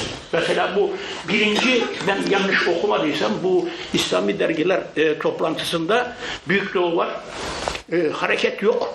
Sebil-i Reşat yok. Onların üzerine değerlendirmeler yok. Demek ki 60'lı yıllara baktığınız zaman 60'lı yıllarda hareket de var. 60'lı yıllarda Sebil-i Reşat da var. Yani bunları değerlendirme şey yapamazlar. Niye? Çünkü etki çok önemli. Yani şey dediğiniz zaman e, Büyük Doğu dediğiniz zaman başyazarı dediğiniz zaman bu her bir şeyi etkiliyor. Yani mesela bugün siyasete baktığınız zaman siyasetin üzerinde Necip Fazıl'ın yani 30 sene sonra ölümünden 30 küsur küsur sene sonra etkisi hala var. Çünkü siyasetle biraz daha iç içe yani şeyi var. Niye var bu? Sadece şairliğinden kaynaklanmıyor. Cumhurbaşkanının lafında o iki dize sürekli olarak tekrarlanıyor. Yani 40'lı yılları yaşamış insanın veya biraz daha sonrasını yaşamış insanın e, ruhuna e, hitap eden dize. Anlatabiliyor muyum? 40 yıl şey yapmış. Yani bu biraz hikayenin şey boyutu. Yani o metinlere baktığınız zaman 60'lı yılların hareketine baktığınız zaman 66'dan sonra hakeza Sebil Reşat'ına baktığınız zaman o dönemlere dair bir takım şeyler var. Bunu e, görmek, bunu e, fark etmek mümkün. Şimdi hocanın söylediği çok ilginç bir şey var. Ne? Şimdi bu Yahudiliğe e, ilişkin anti şeyler, anti komünizm yani sadece bu değil. Yani bunun lafı var sürekli. İlginç bir şey şimdi Alman Sevil Reşat üzerine çalışmış. Yani Alman çalışıyor Sevil Reşat üzerine. Belki de Alman'ın Sevil Reşat üzerine çalışması bir sürü saplantıları vardır. Onların da etkisi olabilir. O ayrı bir hikaye. Ama Sevil Reşat üzerine çalıştığı zaman bir somut matematiksel tespiti var. Sevil Reşat'ın ilk dönemi 1908-1925 dönemine bakıyor. Bu hocanın söylediği anti laflar yüzde on dergide. Bir de e, derginin e, 1948 sonrasına bakıyor. En sonuna kadar değil. Burada bu tür anti laflar yüzde 33. Anlatabiliyor muyum? Yani şimdi baktığımız zaman bu anti hikayesi çerçevesinde baktığımız zaman geçmiş döneme baktığımız zaman geçmiş dönemde e, demek ki böyle bir problemin ötesinde bir şey var. Yani geçmiş dönem sizin bu eleştirdiğiniz nokta açısından biraz daha az e, kusurlu. Şimdi ona bir başka bir biçimde daha bakmak mümkün. Nasıl bir başka bir biçimde daha bakmak mümkün? Şöyle bakmak da mümkün. Ya burada Siyonizm, e, anti şeyler falan filanla acaba e, sosyalizm konusundaki dengeleme nasıl? Ya ben e, atladım okurken, böyle bir dengeleme belki yok ama benim tahminim, yani şimdi konuşurken aklıma geldi, belki şey, e, anti-komünizm şeyleri biraz daha az orada muhtemelen. Neden daha az? İlginç bir şey, bu Ekim devriminden sonra, Türkiye'de bu Ekim devriminin Türk basınına yankıları üzerinde e, durmaya çalışan e, insanlar bir sürü Türkiye'de yayını e, şey yapmışlar orada, ortaya çıkarmışlar. Bir de Türkiye'de sadece solcu fark etmez. Çoğu insanın söylediği bir laf var. Çok yaygın bir biçimde. Ta Peyami Sefa'da bile var bu. Ben bunun doğru olduğunu zannediyorum. Yani en azından üzerinde düşünülmesi gerektiğini zannediyorum. Meşrutiyet dönemi düşünce hayatı e, sonraki dönem Cumhuriyet dönemi düşünce hayatından çok daha geniş. Bunu bariz bir biçimde şeye yönelik olarak da söylemek mümkün. E, İslamcılığa yönelik olarak da söylemek mümkün. Cumhuriyet dönemi düşünce hayatında İslamcılığın düşüncesinin fazla gelişmemesini de e, anlayabilmek mümkün. Yani baskıdan dolayı gelişmiyor diye de düşünmek mümkün. Yani bu hikaye o dönem üzerinde daha yoğun olarak durmayı gerektirir. Bizim memlekette baktığımız zaman da insanlar o dönemi çok e, fazla bir biçimde şey yapmıyorlar, değerlendirmiyorlar. O dönemden beslenen şeylerin yani eskide olan şeylere yönelik e, eleştiri oradan kaynaklanıyor. Şimdi bu üç e, dergiye de baktığımız zaman bunun özelliklerini görüyoruz. Ne tür özelliklerini görüyoruz? Şöyle bir özelliklerini görüyoruz. Bu üç dergide meşrutiyet dönemi düşünce hayatından, meşrutiyet dönemi İslamcılık anlayışından en fazla etkilenen dergi haliyle Sebil Reşat.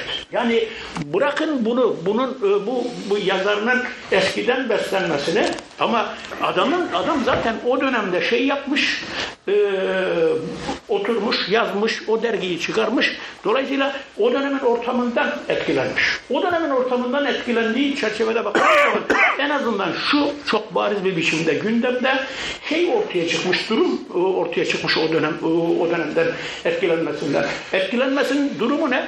Hem Batı kültüründen, Batı e, edebiyatından, Batı düşünce geleneğinden etkileniyor. Hem e, Fars, e, Arap, Doğu kültür şeyinden besleniyor. Bu insanın çok gelişmemiş de olsa o vasat böyle bir vasat. Zaten 1920'lerde 30'larda Türkiye'de tercüme üzerine yazı yazan hemen hemen herkesin söylediği bir laf var. Ne? Bir, bugün insan tercüme üzerine konuştuğu zaman ya Almancadan, İngilizceden, Fransızcadan ne tercüme edildi diye konuşuyor. Biz daha 30'larda bu konu konuşulduğu zaman insanlar Arapçadan, Farsçadan, Batı, e, Doğu dillerinden tercüme üzerinde duruyor. Yani şimdi ne e, şey dergisinde, edebiyat dergisinde Nuri Pakdil ne yapıyor? Arap edebiyatının şeylerini çeviriyor. Metinlerini çeviriyor. Nereden çeviriyor? Fransızcadan kalkarak çeviriyor. Şimdi öbür dönemde o tür dillere e, yatkınlık belki biraz daha az ama insanlar nereden? O kültürden, o ortamdan da besleniyorlar. Dolayısıyla bir de onun dışında böyle bir şey var. Şimdi baktığınız zaman da bu dergilerin kuruluş tarihleri çok şey. Yani birisi 39, birisi 43, birisi 48. Yani Eşref Edip İstiklal Mahkemesi'nde yargılanıyor. Yani ortamın e, farkında ne zaman ortaya çıkacağı konusunda daha tedbirli doğal olarak. Öbürleri, öbürlerden birisi Fransa'da tahsil etmiş, gelmiş. Yani ne e, kendi mensup olduğu eğilimi de Batı kültüründen edinmiş. Yani şey olarak hatta o yönde ölçüyü aşır, e, açmış e, eleştiriler var. Böyle bir ortam e, gelişiyor. E, diğeri, diğerinin de bir batı macerası var sınırlı bir biçimde. Ama zaten 1938'e kadar gelişim trendi içinde bulunduğu mekan çok farklı bir mekan. Tamam mı? Ondan hemen sonra o şeye geçiyor. Dolayısıyla eski kültürden, e, meşrutiyet birikiminden e, yararlanmaları zaten kendi istemlerine rağmen e, bariz bir biçimde sınırlı. Şimdi iki, bitti mi sürem? İki şeye çok kısaca e, değinip şey yapacağım. O dönemde bir hikaye var. Bir hikaye ne? E, işte bu Soğuk Savaş dönemi, bu tepki ve mesela bu üç dergiye de baktığımız zaman mesela ne bileyim Hareket Dergisi'nde partiler üzerine, o dönemde partiler üzerine hemen hemen hiçbir şey yok. Yani üzerinde durmuyor. Ne vesileyle Hareket Dergisi parti üzerinde duruyor? Çok aralıklı olarak çıkıyor. 43'ten 47'ye kadar yok dergi. Ve hakikaten ilginç bir hikaye var. Mesela Büyük Doğu'nun da bir buçuk senelik bir kapanma süreci var. Büyük Doğu'nun kapanma süreci bütün dergilerin kapanma süreciyle aynı. Yani bu 44 Mart, Nisan galiba bu Şükrü Saracoğlu'na mektuptan sonra ortalık e, karışıyor. Bütün dergileri şey yapıyorlar. O dönemde o da e, çıkamıyor. Ondan sonra çıkıyor. Yani şimdi mesela genç yaşta insanlar e, baktıkları zaman biraz yeni şeyleri önemseyip yeni metinleri oku, okuduklarında onu görüyorlar. Bir gazete e, bu Büyük Doğu'yu her hafta veriyordu. Tamam? Düzenli bir biçimde vermiyordu ama yani şimdi Büyük Doğu'nun 50-60 arasındaki trafiğini bilenler, Büyük Doğu'nun 60'tan sonra 70'ten sonraki e, şeyini çerçevesini görenler o Büyük Doğu, o Büyük Doğu'yu ya Büyük Doğu'da bulmamış. Ya Büyük Doğu'da şunlar şunlar şunlar da yazıyor muymuş şeklinde e, bir sürü edebiyat adamının, bir, bir sürü farklı edebiyat adamının yazdığını e, görmek mümkün. Ve Eşref Edip'in siyasetle çok iç içe bir şeyi yok ama Eşref Edip'in o dönemde ne üzerine, Millet Partisi üzerine ciddi sayılabilecek metinleri var. Ve hatta Eşref, Eşref Edip çok daha sonraki dönemde 60'lı yılların sonlarında Kara kitabı yazdığı zaman o konuya yine gönderme yapıyor. Yani mesela Necip Fazıl'ın metinlerine baktığınız zaman, şeyin metinlerine baktığınız zaman, e, nasıl söyleyeyim, Topçu'nun metinlerine baktığınız zaman o dönemin bir irdelenmesi falan filan çok fazla bir konusu değil. O kara kitap belki de ölümünden 3-4 sene önce yazılmış bir kitap şeyi koyuyor. Mesela baktığınız zaman o dönemde onu görüyorsunuz. Necip Fazıl bugün de başyazı yazıyor. 60'lı yıllarda sonlarına doğru. Ee, mesela ne o günde o dönemde e, bugün de yazıyor Eşref Edip. Eşref Edip'in orada e, önemsenmediğini, gündeme getirilmediğini görüyorsunuz. Şimdi e, Millet Partisi konusunda Büyük Doğu'da da fazla bir şey yok. Çok fazla e, uydurarak söylemeyin de benim görebildiğim fazla bir şey yok. Bu konuda en e, ciddi bir biçimde gündeme getiren Eşref Edip. Ve Türkiye'de hakikaten Türkiye'de muhafazakar kesimde de e, bu Millet Partisi ile ilgisi ilgili bir şey yok. Millet Partisi'nin bir şeyi var. Yani ne diyor? Demokrat Parti'de Demokrat Parti ile e, Halk Partisi diyor bir muazza partisi diyor. Demokrat Parti ile Halk Partisi birbirine benzemiyor. Daha sonraki İslamcı düşünceye baktığınız zaman buna yönelik bir şey var. Yani zaman zaman Demokrat Parti öne çıkaran nasıl? Tıpkı Eşref Edip'in gibi, Eşref Edip gibi, tıpkı Necip Fazıl gibi, o benim gözümde Menderes ve daha önce yazdıklarıyla öne çıkaran bir e, hal var.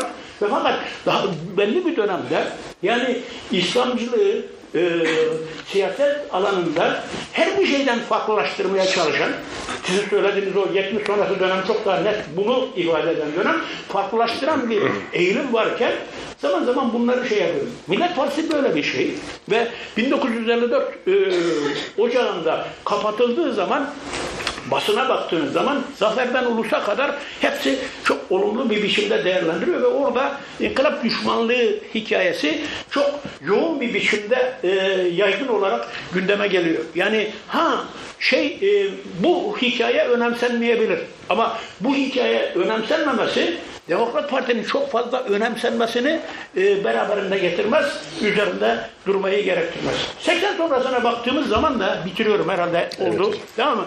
80 sonrasına baktığımız zaman da ben e, hocanın ve e, Lütfü Bey'in söylediğine biraz değişik bir şey söyleyeceğim. Şey olarak, ya bu hikaye nereye gidiyor? Yani ne oldu? 80 sonrası tespitleriniz doğru bana göre haddim olmayarak öyle söylüyorum. E, doğru tespitleriniz. Yani ne? E, ama şu şöyle bir hikaye de var. Sizin söylediğinizden o da çıkar muhtemelen bir ölçüde. Yani ne? Aslında 80 sonrası ideolojik tercih olarak değil. Yani e, frekans olarak e, solcularla, liberallerle İslamcıların frekansı uyuyor 80 sonrasında. Anlatabiliyor muyum? Ve ne oluyor? Lütfü Bey'in de söylediği çerçevede baktığınız zaman e, daha evrensele yönelik bir şey oluyor, bir açılım oluyor. Bu çok mu şey? E, o konuda benim kafamda soru işaretleri var. O konuda yani bu İslamcılık sempozyumu olmuş ya, o sempozyumun konuşmacılardan birinin e, en son bir alıntı var. Alıntı cami hocasından yapılmış bir alıntı. Ne diyor? 81'den sonra diyor ben de işte diyor yaşı da demek ki yani 60 doğumlu veya 50 doğumlu 80'den sonra ben diyor iktibas okumayla başladım diyor. İşte dolayısıyla o dönemde diyor Ali Şeriatı falan okudum diyor. Ve bu diyor benim diyor ben de e, o açtı diyor. Ufkumu açtı diyor.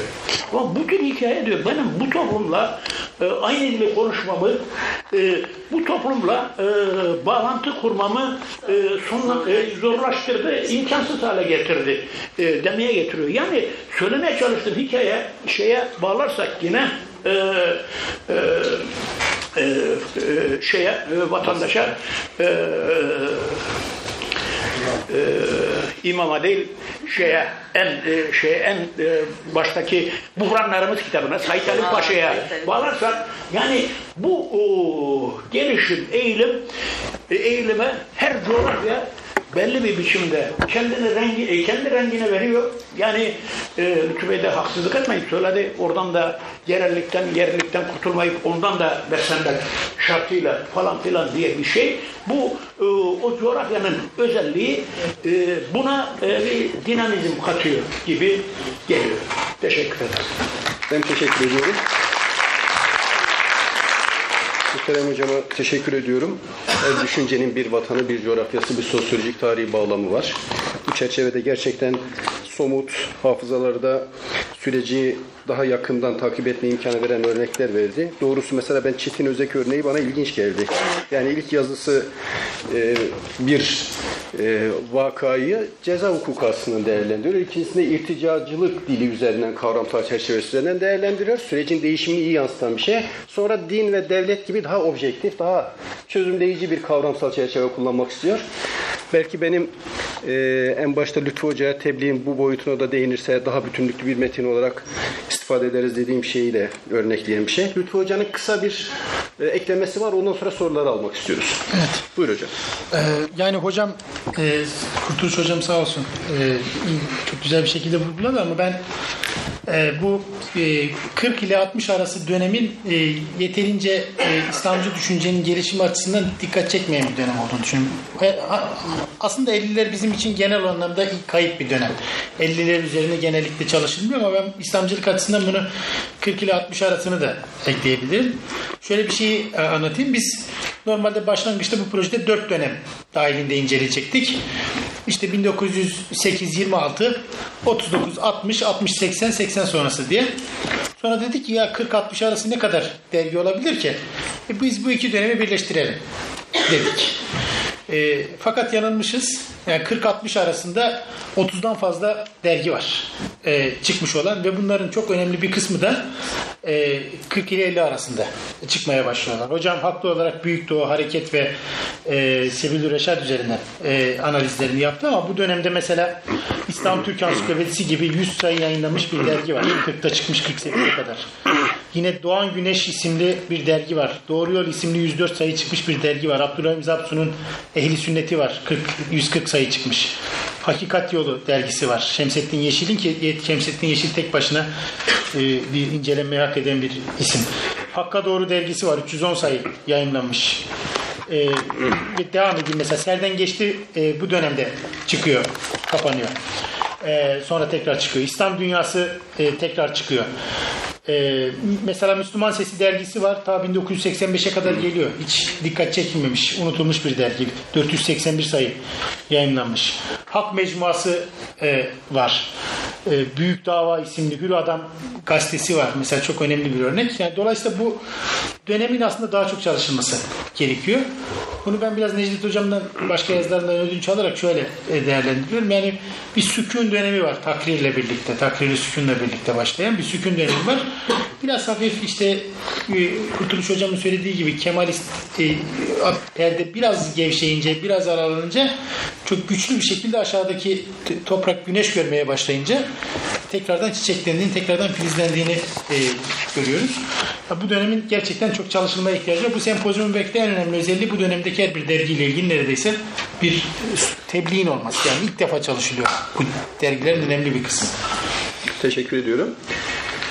Evet, e, benim açımdan gerçekten çok verimli, çok e, yeniden düşünmeme imkan sağlayan bir oturum oldu. E, bu oturumu zaman olarak da güzel bir zamanlamayla bitirdik. Yaklaşık 24 dakikamız var. Bu 24 dakikalık süre içerisinde sizlerden gelen soruları, eleştirileri, önerileri, katkıları almak istiyoruz. Buyurun. Sesi artırsınlar biraz ses düşüyor. Yusuf Duran Günaydın. Ee, Necdet Hocam'a sormak istiyorum. Ee, şimdi İslamcılık öl- öldü mü tartışması, e, dikkat çekici bir tartışma ta o e, İslamcılık sempozyumundan bu yana hep gündeme geliyor. Bu ortamlarda da gündeme geliyor. Şimdi yavaş yavaş bu tartışma artık yani Müslümanlık ölüyor mu? Yani Türkiye'de Müslümanlık ölüyor mu? Bu şekilde doğru gitmeye başladı. Ee, Benim görebildiğim kadarıyla İslamcılık entelektüelliğiyle tartışılıyor ama halk yeni bildiği İslamiyet'i yaşıyor. Şimdi İslamcılığı biz halka nasıl indireceğiz? Bu tartışma gerçekten gittikçe Müslümanlık ölüyor mu tartışmasına dönüşecek mi? Yani buna nasıl bir nokta koyabiliriz ya da nasıl bir e, açılım getirebiliriz diye sormak istiyorum.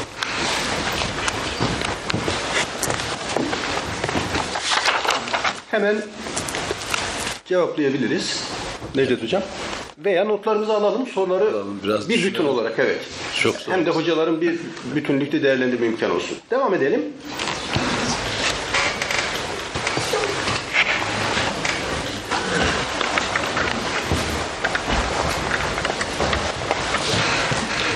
Evet, Süleyman Güler.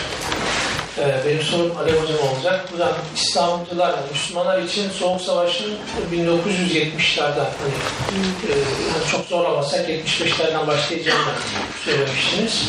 Ya, bunu biraz açar mısın? Yani sadece çok fazla vaktimiz olmadı. Yani niye böyle bir kanaate vardınız? Bunun örnekleri nelerdir? Biraz açarsanız. Evet. Evet,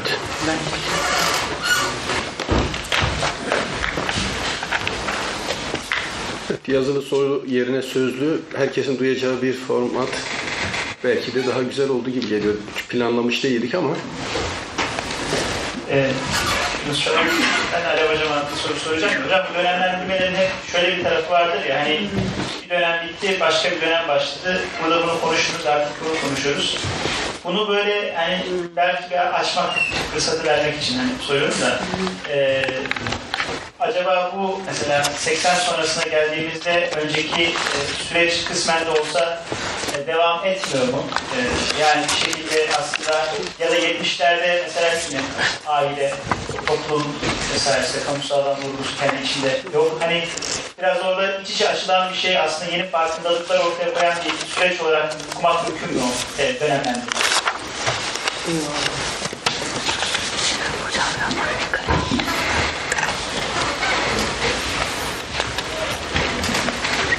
Evet.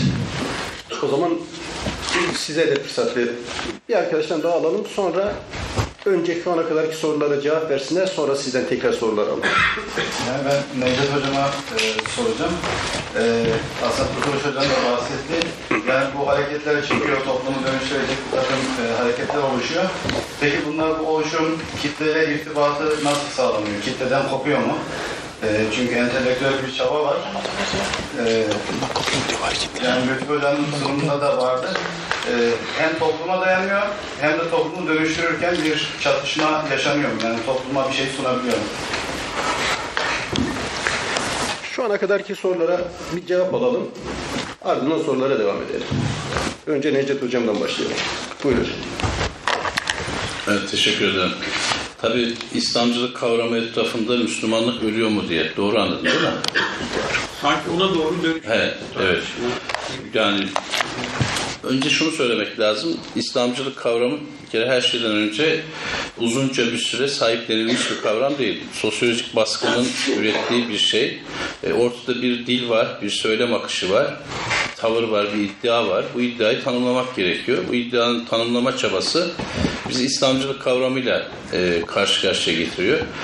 E, İslamcılık konusuna böyle gündelik popüler dil içerisinde eleştiri getirilen çoğu cılıkçılık üzerinden hani böyle bir şey olabilir mi diye analizler yapıyorlar. İnsanın canını sıkan bir analiz ama sosyolojik gerçeklik her zaman tanımlamalara ihtiyaç duyar. Böyle bir e, gündelik dil içerisinde özellikle talepleri olan belli bir gramere, belli bir e, söylem akışına tabi olan yapıları tanımlarken biz ister istemez bir değerlendirme yapıyoruz. İslamcılık da e, onu ortaya atanların ürettiği bir dil değil. Bu daha çok e, sosyal gerçeklik içerisinde e, bu akışı nasıl tanımlamamız gerekir? Buna verilmiş bir şey. İkinci nokta işte biz İslamcı mıyız yoksa e, normal müminler miyiz? E, mesela İslamcılık tanımlaması içerisinde yer alanlar niye Müslüman kavramının kuşatıcılığıyla yetinmeyip ek, ek olarak böyle bir kavramın ağırlığını da taşımak istiyorlar? Belli ki Türkiye şartlarında kendini Müslüman olarak ifade etmenin İslamcılığın tahayyülünü e, kuşatan, e, o tahayyüle eklemlenen bir boyutu yok. Yani e, genel olarak İslam'ın bütüncül boyutları etrafında şekillenmiş bir Müslümanlık tarzı olmadığı için ister istemez oradaki eksiklikler ya da ihmal edilmiş boyutlar İslamcılık üzerinden siyasallaşıyor. İslamcılık üzerinden siyasi bir dile e, evriliyor. Burada bir sorun yok. Şimdi sabahleyin ben bir mesaj aldım. E işte sizin e, kaygılandığınız şeyi hemen hemen e, yansıtan bir mesaj. Türkiye toplumu deizme doğru gidiyor diye. Ben e, birkaç yıl önce belki e, inceleyenler olmuştur, değerlendirenler e, Türkiye'de İslam'ın e, inkişafı konusundaki abartıları da çok sorunlu buluyorum. Onun e, şeyden gideceğine dair, e, coğrafyadan çekileceğine dair olan şeyleri de e, problemli buluyorum. Çünkü İslam'ın her şeyden önce kültürel bir boyutu var. İslamcıların çok küçümsediği bir şeydir bu kültür dediğimiz şey. Çok büyük operasyonel müdahalelere rağmen Sovyet Orta Asya'sında İslam'ın nasıl farklı kanallardan e, yinle yeşerdiğini biliyoruz. Balkanlarda belki bizim kitabı İslam'da çok ilişki kuramayacağımız bir e, halk İslamı tarzı bir şey var ama orada da işte hiç e, adam yerine koymadığımız mevlid, mevlid töreni, sünnet töreni, bazı ufak tefek ritüeller oradaki kimlik canlılığı için önemli bir vesile olabiliyor. İslamcılar da bunlar çok yeterli ölçüde tartıştığı kanaatinde değil. Bununla beraber e, şu da bir gerçek. Türkiye'de ve İslam dünyasında korkunç bir din yorgunluğu var. Din yorgunluğunu kavramsallaştırmaya, içeriklendirmeye çalışıyorum ama bunu din karşıtı ya da dine karşı öteden beri eleştirel bir yerde duranları güçlendirmek ve onları tatmin etmek için üretmiş değilim. Bu kavramı kendi içimizde bir problem alanı olarak e, tartışmaktan yanayım. Din yorgunluğundan kastım şu. Hani böyle bir konuda derinleşme arzusu duymazsınız. Bırak o konuyu, o kalsın, onu ertele. O konu artık sizi baymaya başlar. O tür bir şeyden bahsediyorum. Bugün e, maalesef ülkede ve İslam dünyasında e, bütün küresel ölçekte herkesin e, bakış açısını etkileyen bir İslamlık vurgusu maalesef nizih, sade, Allah'la kendi arasındaki sıcak ilişkiyi korumaya çalışan insanlarda bir burukluk yaratıyor. Ama bu burukluk yaşayanların bir dili yok. Kamusal dili yok. Kamusal dili olmayınca bu yorgunluk olarak yansıyor. Bu işte içe çekilme olarak yansıyor. Bu, bu mevzuyu ertelemeyi ve bu mevzu etrafında ilerlememeyi e, gerektiriyor. Belki diğer sorumu da bu bağlamda söylemiş oldum. Teşekkür ederim. Hocam, Ali Hocam siz buyurun. Teşekkür ederim. Evet aslında şey, soruların ikisi de birbirleriyle bağlantılı diye ben şöyle ortak bir cevap vermek istiyorum. Ee, yani dediğiniz doğru. Ee, bu şöyle bir şey aslında. Mutlak manada belli konuların belli dönemlerde dert edilip sonra artık onlarla ilgilenilmemesi türü bir dönemlendirmeden söz etmiyorum. Ee, aslında her zaman belli temel konular var. Onlar devam ediyor ama hani ağırlığı değişiyor, oranı değişiyor. Kuvvetle vurgulanıp vurgulanmadığı değişiyor. Yani o bakımdan katılıyorum söylediğine. Ee, aslında ben her zaman ümmet meselesi, ümmet konusunu mesela örnek vermek isterim. Yani ümmet meselesi her zaman Müslüman toplumlar açısından çok önemli olmuş bir mesele. Biz bunu her zaman dert etmişiz. Ama hani atıyorum kurban bayramlarında dünyadaki diğer Müslümanların kurban bayramını kutlama hassasiyetiyle ee, acaba ümmet olarak bir araya gelip nasıl örgütlenebiliriz? İşte uluslararası konferanslar düzenlemek, e, iktisadi işbirliklerine gitmek, acaba bir İslam ortak pazarı olabilir mi? Yahut da hani şey vardı, Birleşmiş Milletler aslında emperyal bir kurum. Dolayısıyla bizim bir İslam Birleşmiş Milletleri kurmamız lazım tartışması. O, ben en son mesela Çeçenistan konusunu takip ettiğim e, dönemlerde bile çok günceldi. Aynı şekilde tartışmaya tartışılmaya devam ediyordu. Yani benim gördüğüm şöyle bir şey var. Konular ortak konular hep olmakla birlikte hangi konunun üzerine daha çok gidildiği, daha cesaretle gidilebildiği, yani gözün kestiği fark ediyor bana kalırsa. Mesela şeyi e, fark ettim, bu ümmetçilik meselesini daha kurumsal halde dile getirmek, bir de bu da Türkiye'nin önderliği tartışmasını gündeme getirmek daha sonra olmuş bir şey mesela. Eskiden dünyadaki diğer Müslümanların durumunu anlatmak bile dergide ciddi bir problem teşkil ederken belli bir tarihten sonra yani ümmet birliği olsun bir de ümmet birliğinin de aslında Türkiye merkezinde bir e, ümmet birliği olsun türü bir vurgu e, benim dikkatimi çekmişti. E, onun dışında bilmiyorum. Yani daha sistematik bir kurumsallaşmacı öyle söyleyebilirim Süleyman e, Hoca'nın şeysine de sorusuna öyle cevap verebileceğimi düşünüyorum. Daha hani gevşek arayışlarla ciddi kurumsal örgütlenme ve uzun soluklu e, plan yapma yetisinde bir artış oluyor sanki. Hani gelen tehditlere karşı kendini savunma değil de İnşa, o inşa meselesini ben e, çok önemsiyorum. Yani ne yapalım? İşte bir fabrika kuralım, e, yerli üretim olsun mesela. Yani tırnak içinde. E, işte bir e, İslam örgütü kurulsun, İslam ortak pazarı kurulsun, e, onun üzerinde örgütlenelim türü. E, daha ciddi, örgütlü, kalıcı, değiştirici yapılara daha fazla eğilme var. Teşekkür ediyorum. Sorularınızı almaya devam edebiliriz. Bir 10 dakikamız daha var. Eğer soru olursa. Yukarıda bir arkadaş.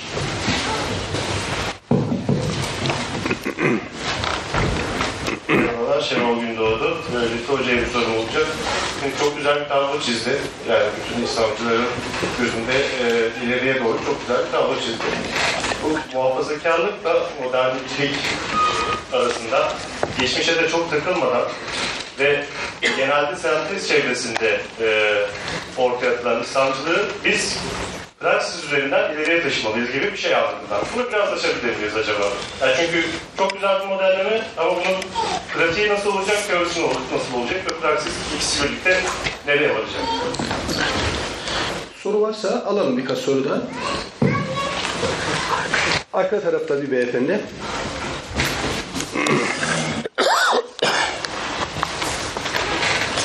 Ahmet Taşkın, e, Alev Hanım'a ve Tasnif'i Soğuk Savaş Tasnif'in e, sondaki e, izleri gidişi üzerinden e, bir, biraz daha orayı hani genişletmesi için şöyle e, sormak istiyorum. Zaten savaş hani e, bu soğuk savaştan geri giderek sıcak ve soğuk diye zaten ikiye ayrılmış. Doğal olarak çatışmanın silahlarının olmadığı, bombalamaların olmadığı e, aynı e, devam ediyor. Silah olmadığı bir savaş devam ediyor. Ve bunu da bu ülkeler kendi aralarında paylaşmaya devam ediyor. Soğuk savaş e, dediğine göre bu yeni yöntemlerde bunu takip ettiklerine göre e, e, İkinci Dünya Savaşı sonrasında bütün dünyada bu taksimi yaptıklarına göre İslamcılık da bunun bir parçası olabilir. Orada nerede duruyor? O dönemler, kavramsallaştırmalar, e, e, zihinsel kurgular, inşaları bu soğuk savaşın hani parçası değiliz gibi ya da parçasıyız. Bu tasnifin içerisinde bir karşılığı var mı İslamcılık? Teşekkür ediyoruz. Bir iki soru daha alabiliriz.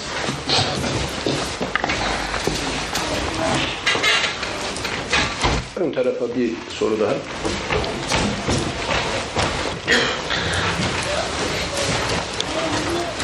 Ben Kurtuluş Hocam'a şey birazcık daha açmasını e, talep edeceğim kendisinden.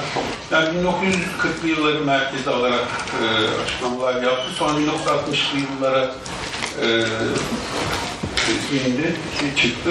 1960'lı yıllarda 50'li ve 60'lı yıllar arasında işte solun e, İslamcılara karşı geliştirdiği tavırdan bahsetti. Bu arada e, o yıllarda, aynı yıllarda e, Nurettin Topçu'nun işte sosyalizmi ve birden e, Türkçe'ye çevirmeye başlanan Seyit Kutub'un e, kitapları e, var. Solun bu iki isme karşı çok sessiz kaldığını e, düşünüyorum ben. Yani özellikle mesela Seyit Kutub'u değerlendiren bir solcuya rastlamadım. E, en azından e, soğukkanlı bir değerlendirme yaptıklarına hiç şahit olmadım. Acaba sol neden? Mesela hadi Nurettin Topçu'yu dışta bırakalım. Seyit Kutub'a neden bu kadar ilgisiz kaldı? Acaba bir tür tedirginlik mi duydular? Yani solun kendi ellerinden gideceğini falan düşündüler. Buraya birazcık açılım yükletilmesi. Evet. Lütfü Hocam sizden başlayalım. Ee, Bu sorularla da oturumumuzu tamamlamış olalım. Evet, teşekkür ediyorum. Aslında hani benim kavramsallaştırmadığım bir şey ifade etmiş oldu Şenol Bey.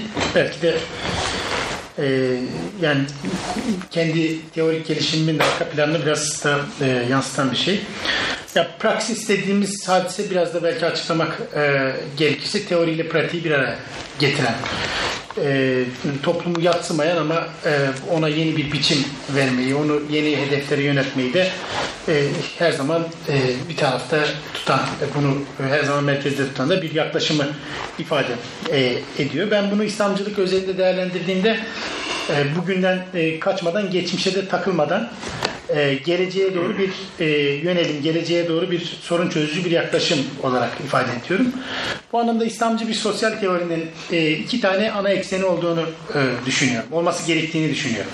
Birincisi e, dikey eksende e, özgürlük problemine verilecek yanıtın İslamcı sosyal teoriye inşa edileceğini, yatay eksende de adalet problemine verilecek yanıtın İslamcı sosyal teori inşa ettiğini ve edeceğini düşünüyorum.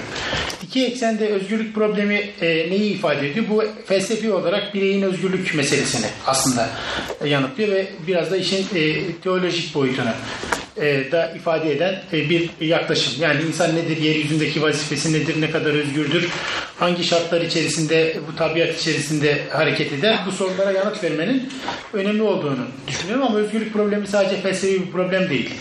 Yani kader sorusuna verilmiş bir yanıt değil, aynı zamanda siyasi de bir problem. Bu bir tarafıyla işte bağımsız olmak, siyaseten bağımsız olmak ifade ediyor. Bir taraftan da işte e, her tür otoritenin karşısında e, bir e, bireyin ya da bir Müslüman toplumun alacağı tavrı ifade ediyor. Aslında tam bu ikinci ifade ediş biçimi yani özgürlük probleminin sosyoekonomik siyasal boyutta ortaya çıkan boyutu onu yatay eksene, adalet eksenine e, bağlıyor. Burada da aslında İslamcılığın dilini inşa edecek en önemli zemin olduğunu e, e, düşünüyorum. Bu yatay eksenin insanlar arasındaki münasebetleri düzenlemenin zemini olarak da adalet problemine vermiş olduğu yanıt olduğunu e, düşünüyorum. E, yani bir boyutuyla her türlü eşitsizliği e, yargılamak, aşmak, buna yönelik çözümler üretmenin e, İslamcılığın belki de e, gündelik e, dilini inşa etmede çok zemin olması e, gerektiğini düşünüyorum. Aynı zamanda da e, yani büyük bir toplumsal ideal olarak da adalet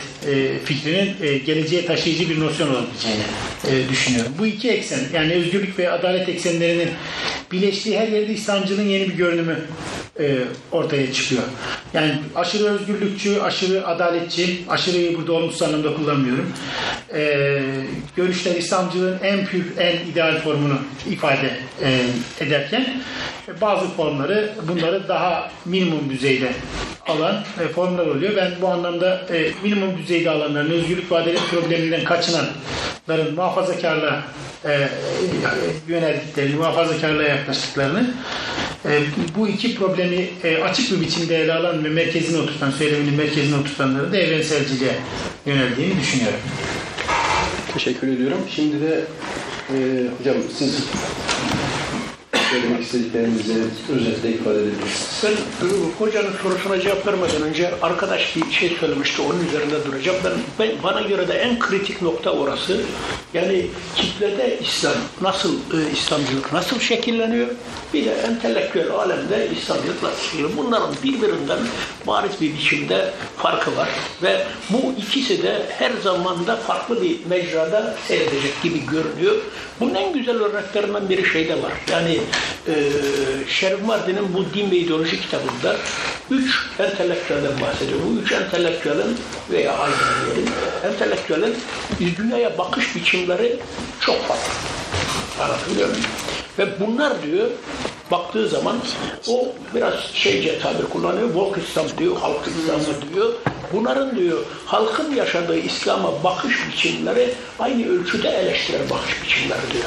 Dolayısıyla bu hikaye çok da belirgin bir biçimde e, kendini hissettiriyor. Hatta bunu şeyle bile e, görmek mümkün. E, mesela ne diyor? İnsanlar mesela bu son şeyde de var. Nur hareketi ilk dönem itibariyle daha e, alt sınıf, alt orta sınıfla hitap eden hareket tamam mı? Şey hareketi, e, Gülen hareketi biraz daha şeye şey yapan hareket. Zaten Türkiye'de sol sağ çok fazla fark etmiyor. Hareketlerin elitist nitelikleriyle hocanın söylediği, Lütfü hocanın söylediği bu popülist e, nitelikleri arasında bariz bir fark var. Siyaset e, biraz farklı bir şey.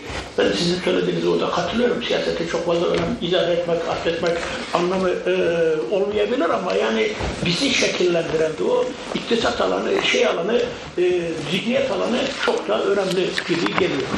E, hocanın söylediğine söyleyeceğim bir şey şu. Yani o dönemde solun e, zaten e, Türkiye'de İslami kesimle başka kesimlerle ilgisi hoca da gönderme yaptı benim söylediğim şeye. İlk dönemle son dönem arasında farklı. Yani ilk dönem biraz bunu e, ceza, ceza çerçevesinde görüyor. Daha sonraki dönem şey oluyor. Ama mesela Türkiye'de belki de üzerinde çalışım, çalışma yapılmamış en ciddi metin e, bizim milli yazarımızın metni Türkçe'ye çevrildikten sonra Türkiye'de cereyan eden tartışma. Bizim milli yazarımız Karodi ilk Türkçe'ye çevrilen kitabı Sosyalizm ve İslamiyet o dönemde göndergesinde bir sene hatta bir buçuk sene süren bir tartışma var. Bu tartışma bizi etkilememiş. Ne zaman e, İslami kesim ve öbür kesim arasında diyalog oluşmaya başlamış, herkes zannediyor ki bu hikaye Medine vesikası tartışmasıyla beraber başladı. Bu o dönemde başladı. O metinler içinde o göndermeler olabilir. O tartışma Türkiye'de en fazla kendini İslam'la e, birlikte düşünenler açısından oldu.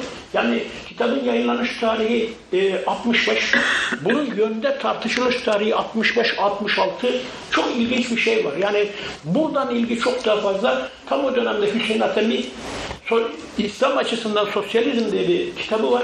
Bu tartışmaya göndermeler çok fazla. Kitabın yayın tarihi ben yanlış hatırlamıyorsam 67 ve bu tartışma Türkiye'de bu tür bir tartışmayı e, tetiklemiş. O dönemde sağın, İslamcıların bariz bir biçimde entelektüel alanda sola karşı bir eziklikleri var. Fakat bu ezikliği en ciddi bir biçimde aşmış insanlardan birisi Sezai Karakoç. Sezai Karakoç'un bu kitabı da ne kitabı? Ee, İslam toplumun ekonomik, ekonomik. ekonomik strüktürü kitabı 67'de çıkmış. Tam bundan sonra çıkmış. Ama yöne hiç gönderme yok. 67'de çıkmış ama bu Diriliş dergisinde 66'da yayınlanmış şey olarak. Bunun bundan neşet ettiği görülüyor. O dönemde solun İslami düşüncelere yönelmesinden ziyade şey var. Yani e, İslami nitelikteki aydınların soldaki tartışmalarla ilgilenmesi var. Ama mesela sizin söylediğiniz iki konuda istisna var mı? Hemen şöyle bir düşünüyorum. Benim aklıma gelen tek istisna şu. Yani o da İslam sosyalizmi dediği için değil. İslam sosyalizmi tabiri muhtemelen geçmiyor. Avcıoğlu'nun göndergesinde Tam da belki de hepten de atmayın tamam mı? 66 veya 67'de yani bu konuyla ilgilen, ilgilenmesi nedeniyle bir giriş yazısı var. Giriş yazısında Nurettin Topçu ve e, e, Serden Geçti hakkında, Osman Yüksel hakkında metin yazıyor ve o dönemde Serden Geçti Yeni İstanbul Gazetesi'nde yazıyor ve Hareket Dergisi çıkıyor o dönemde.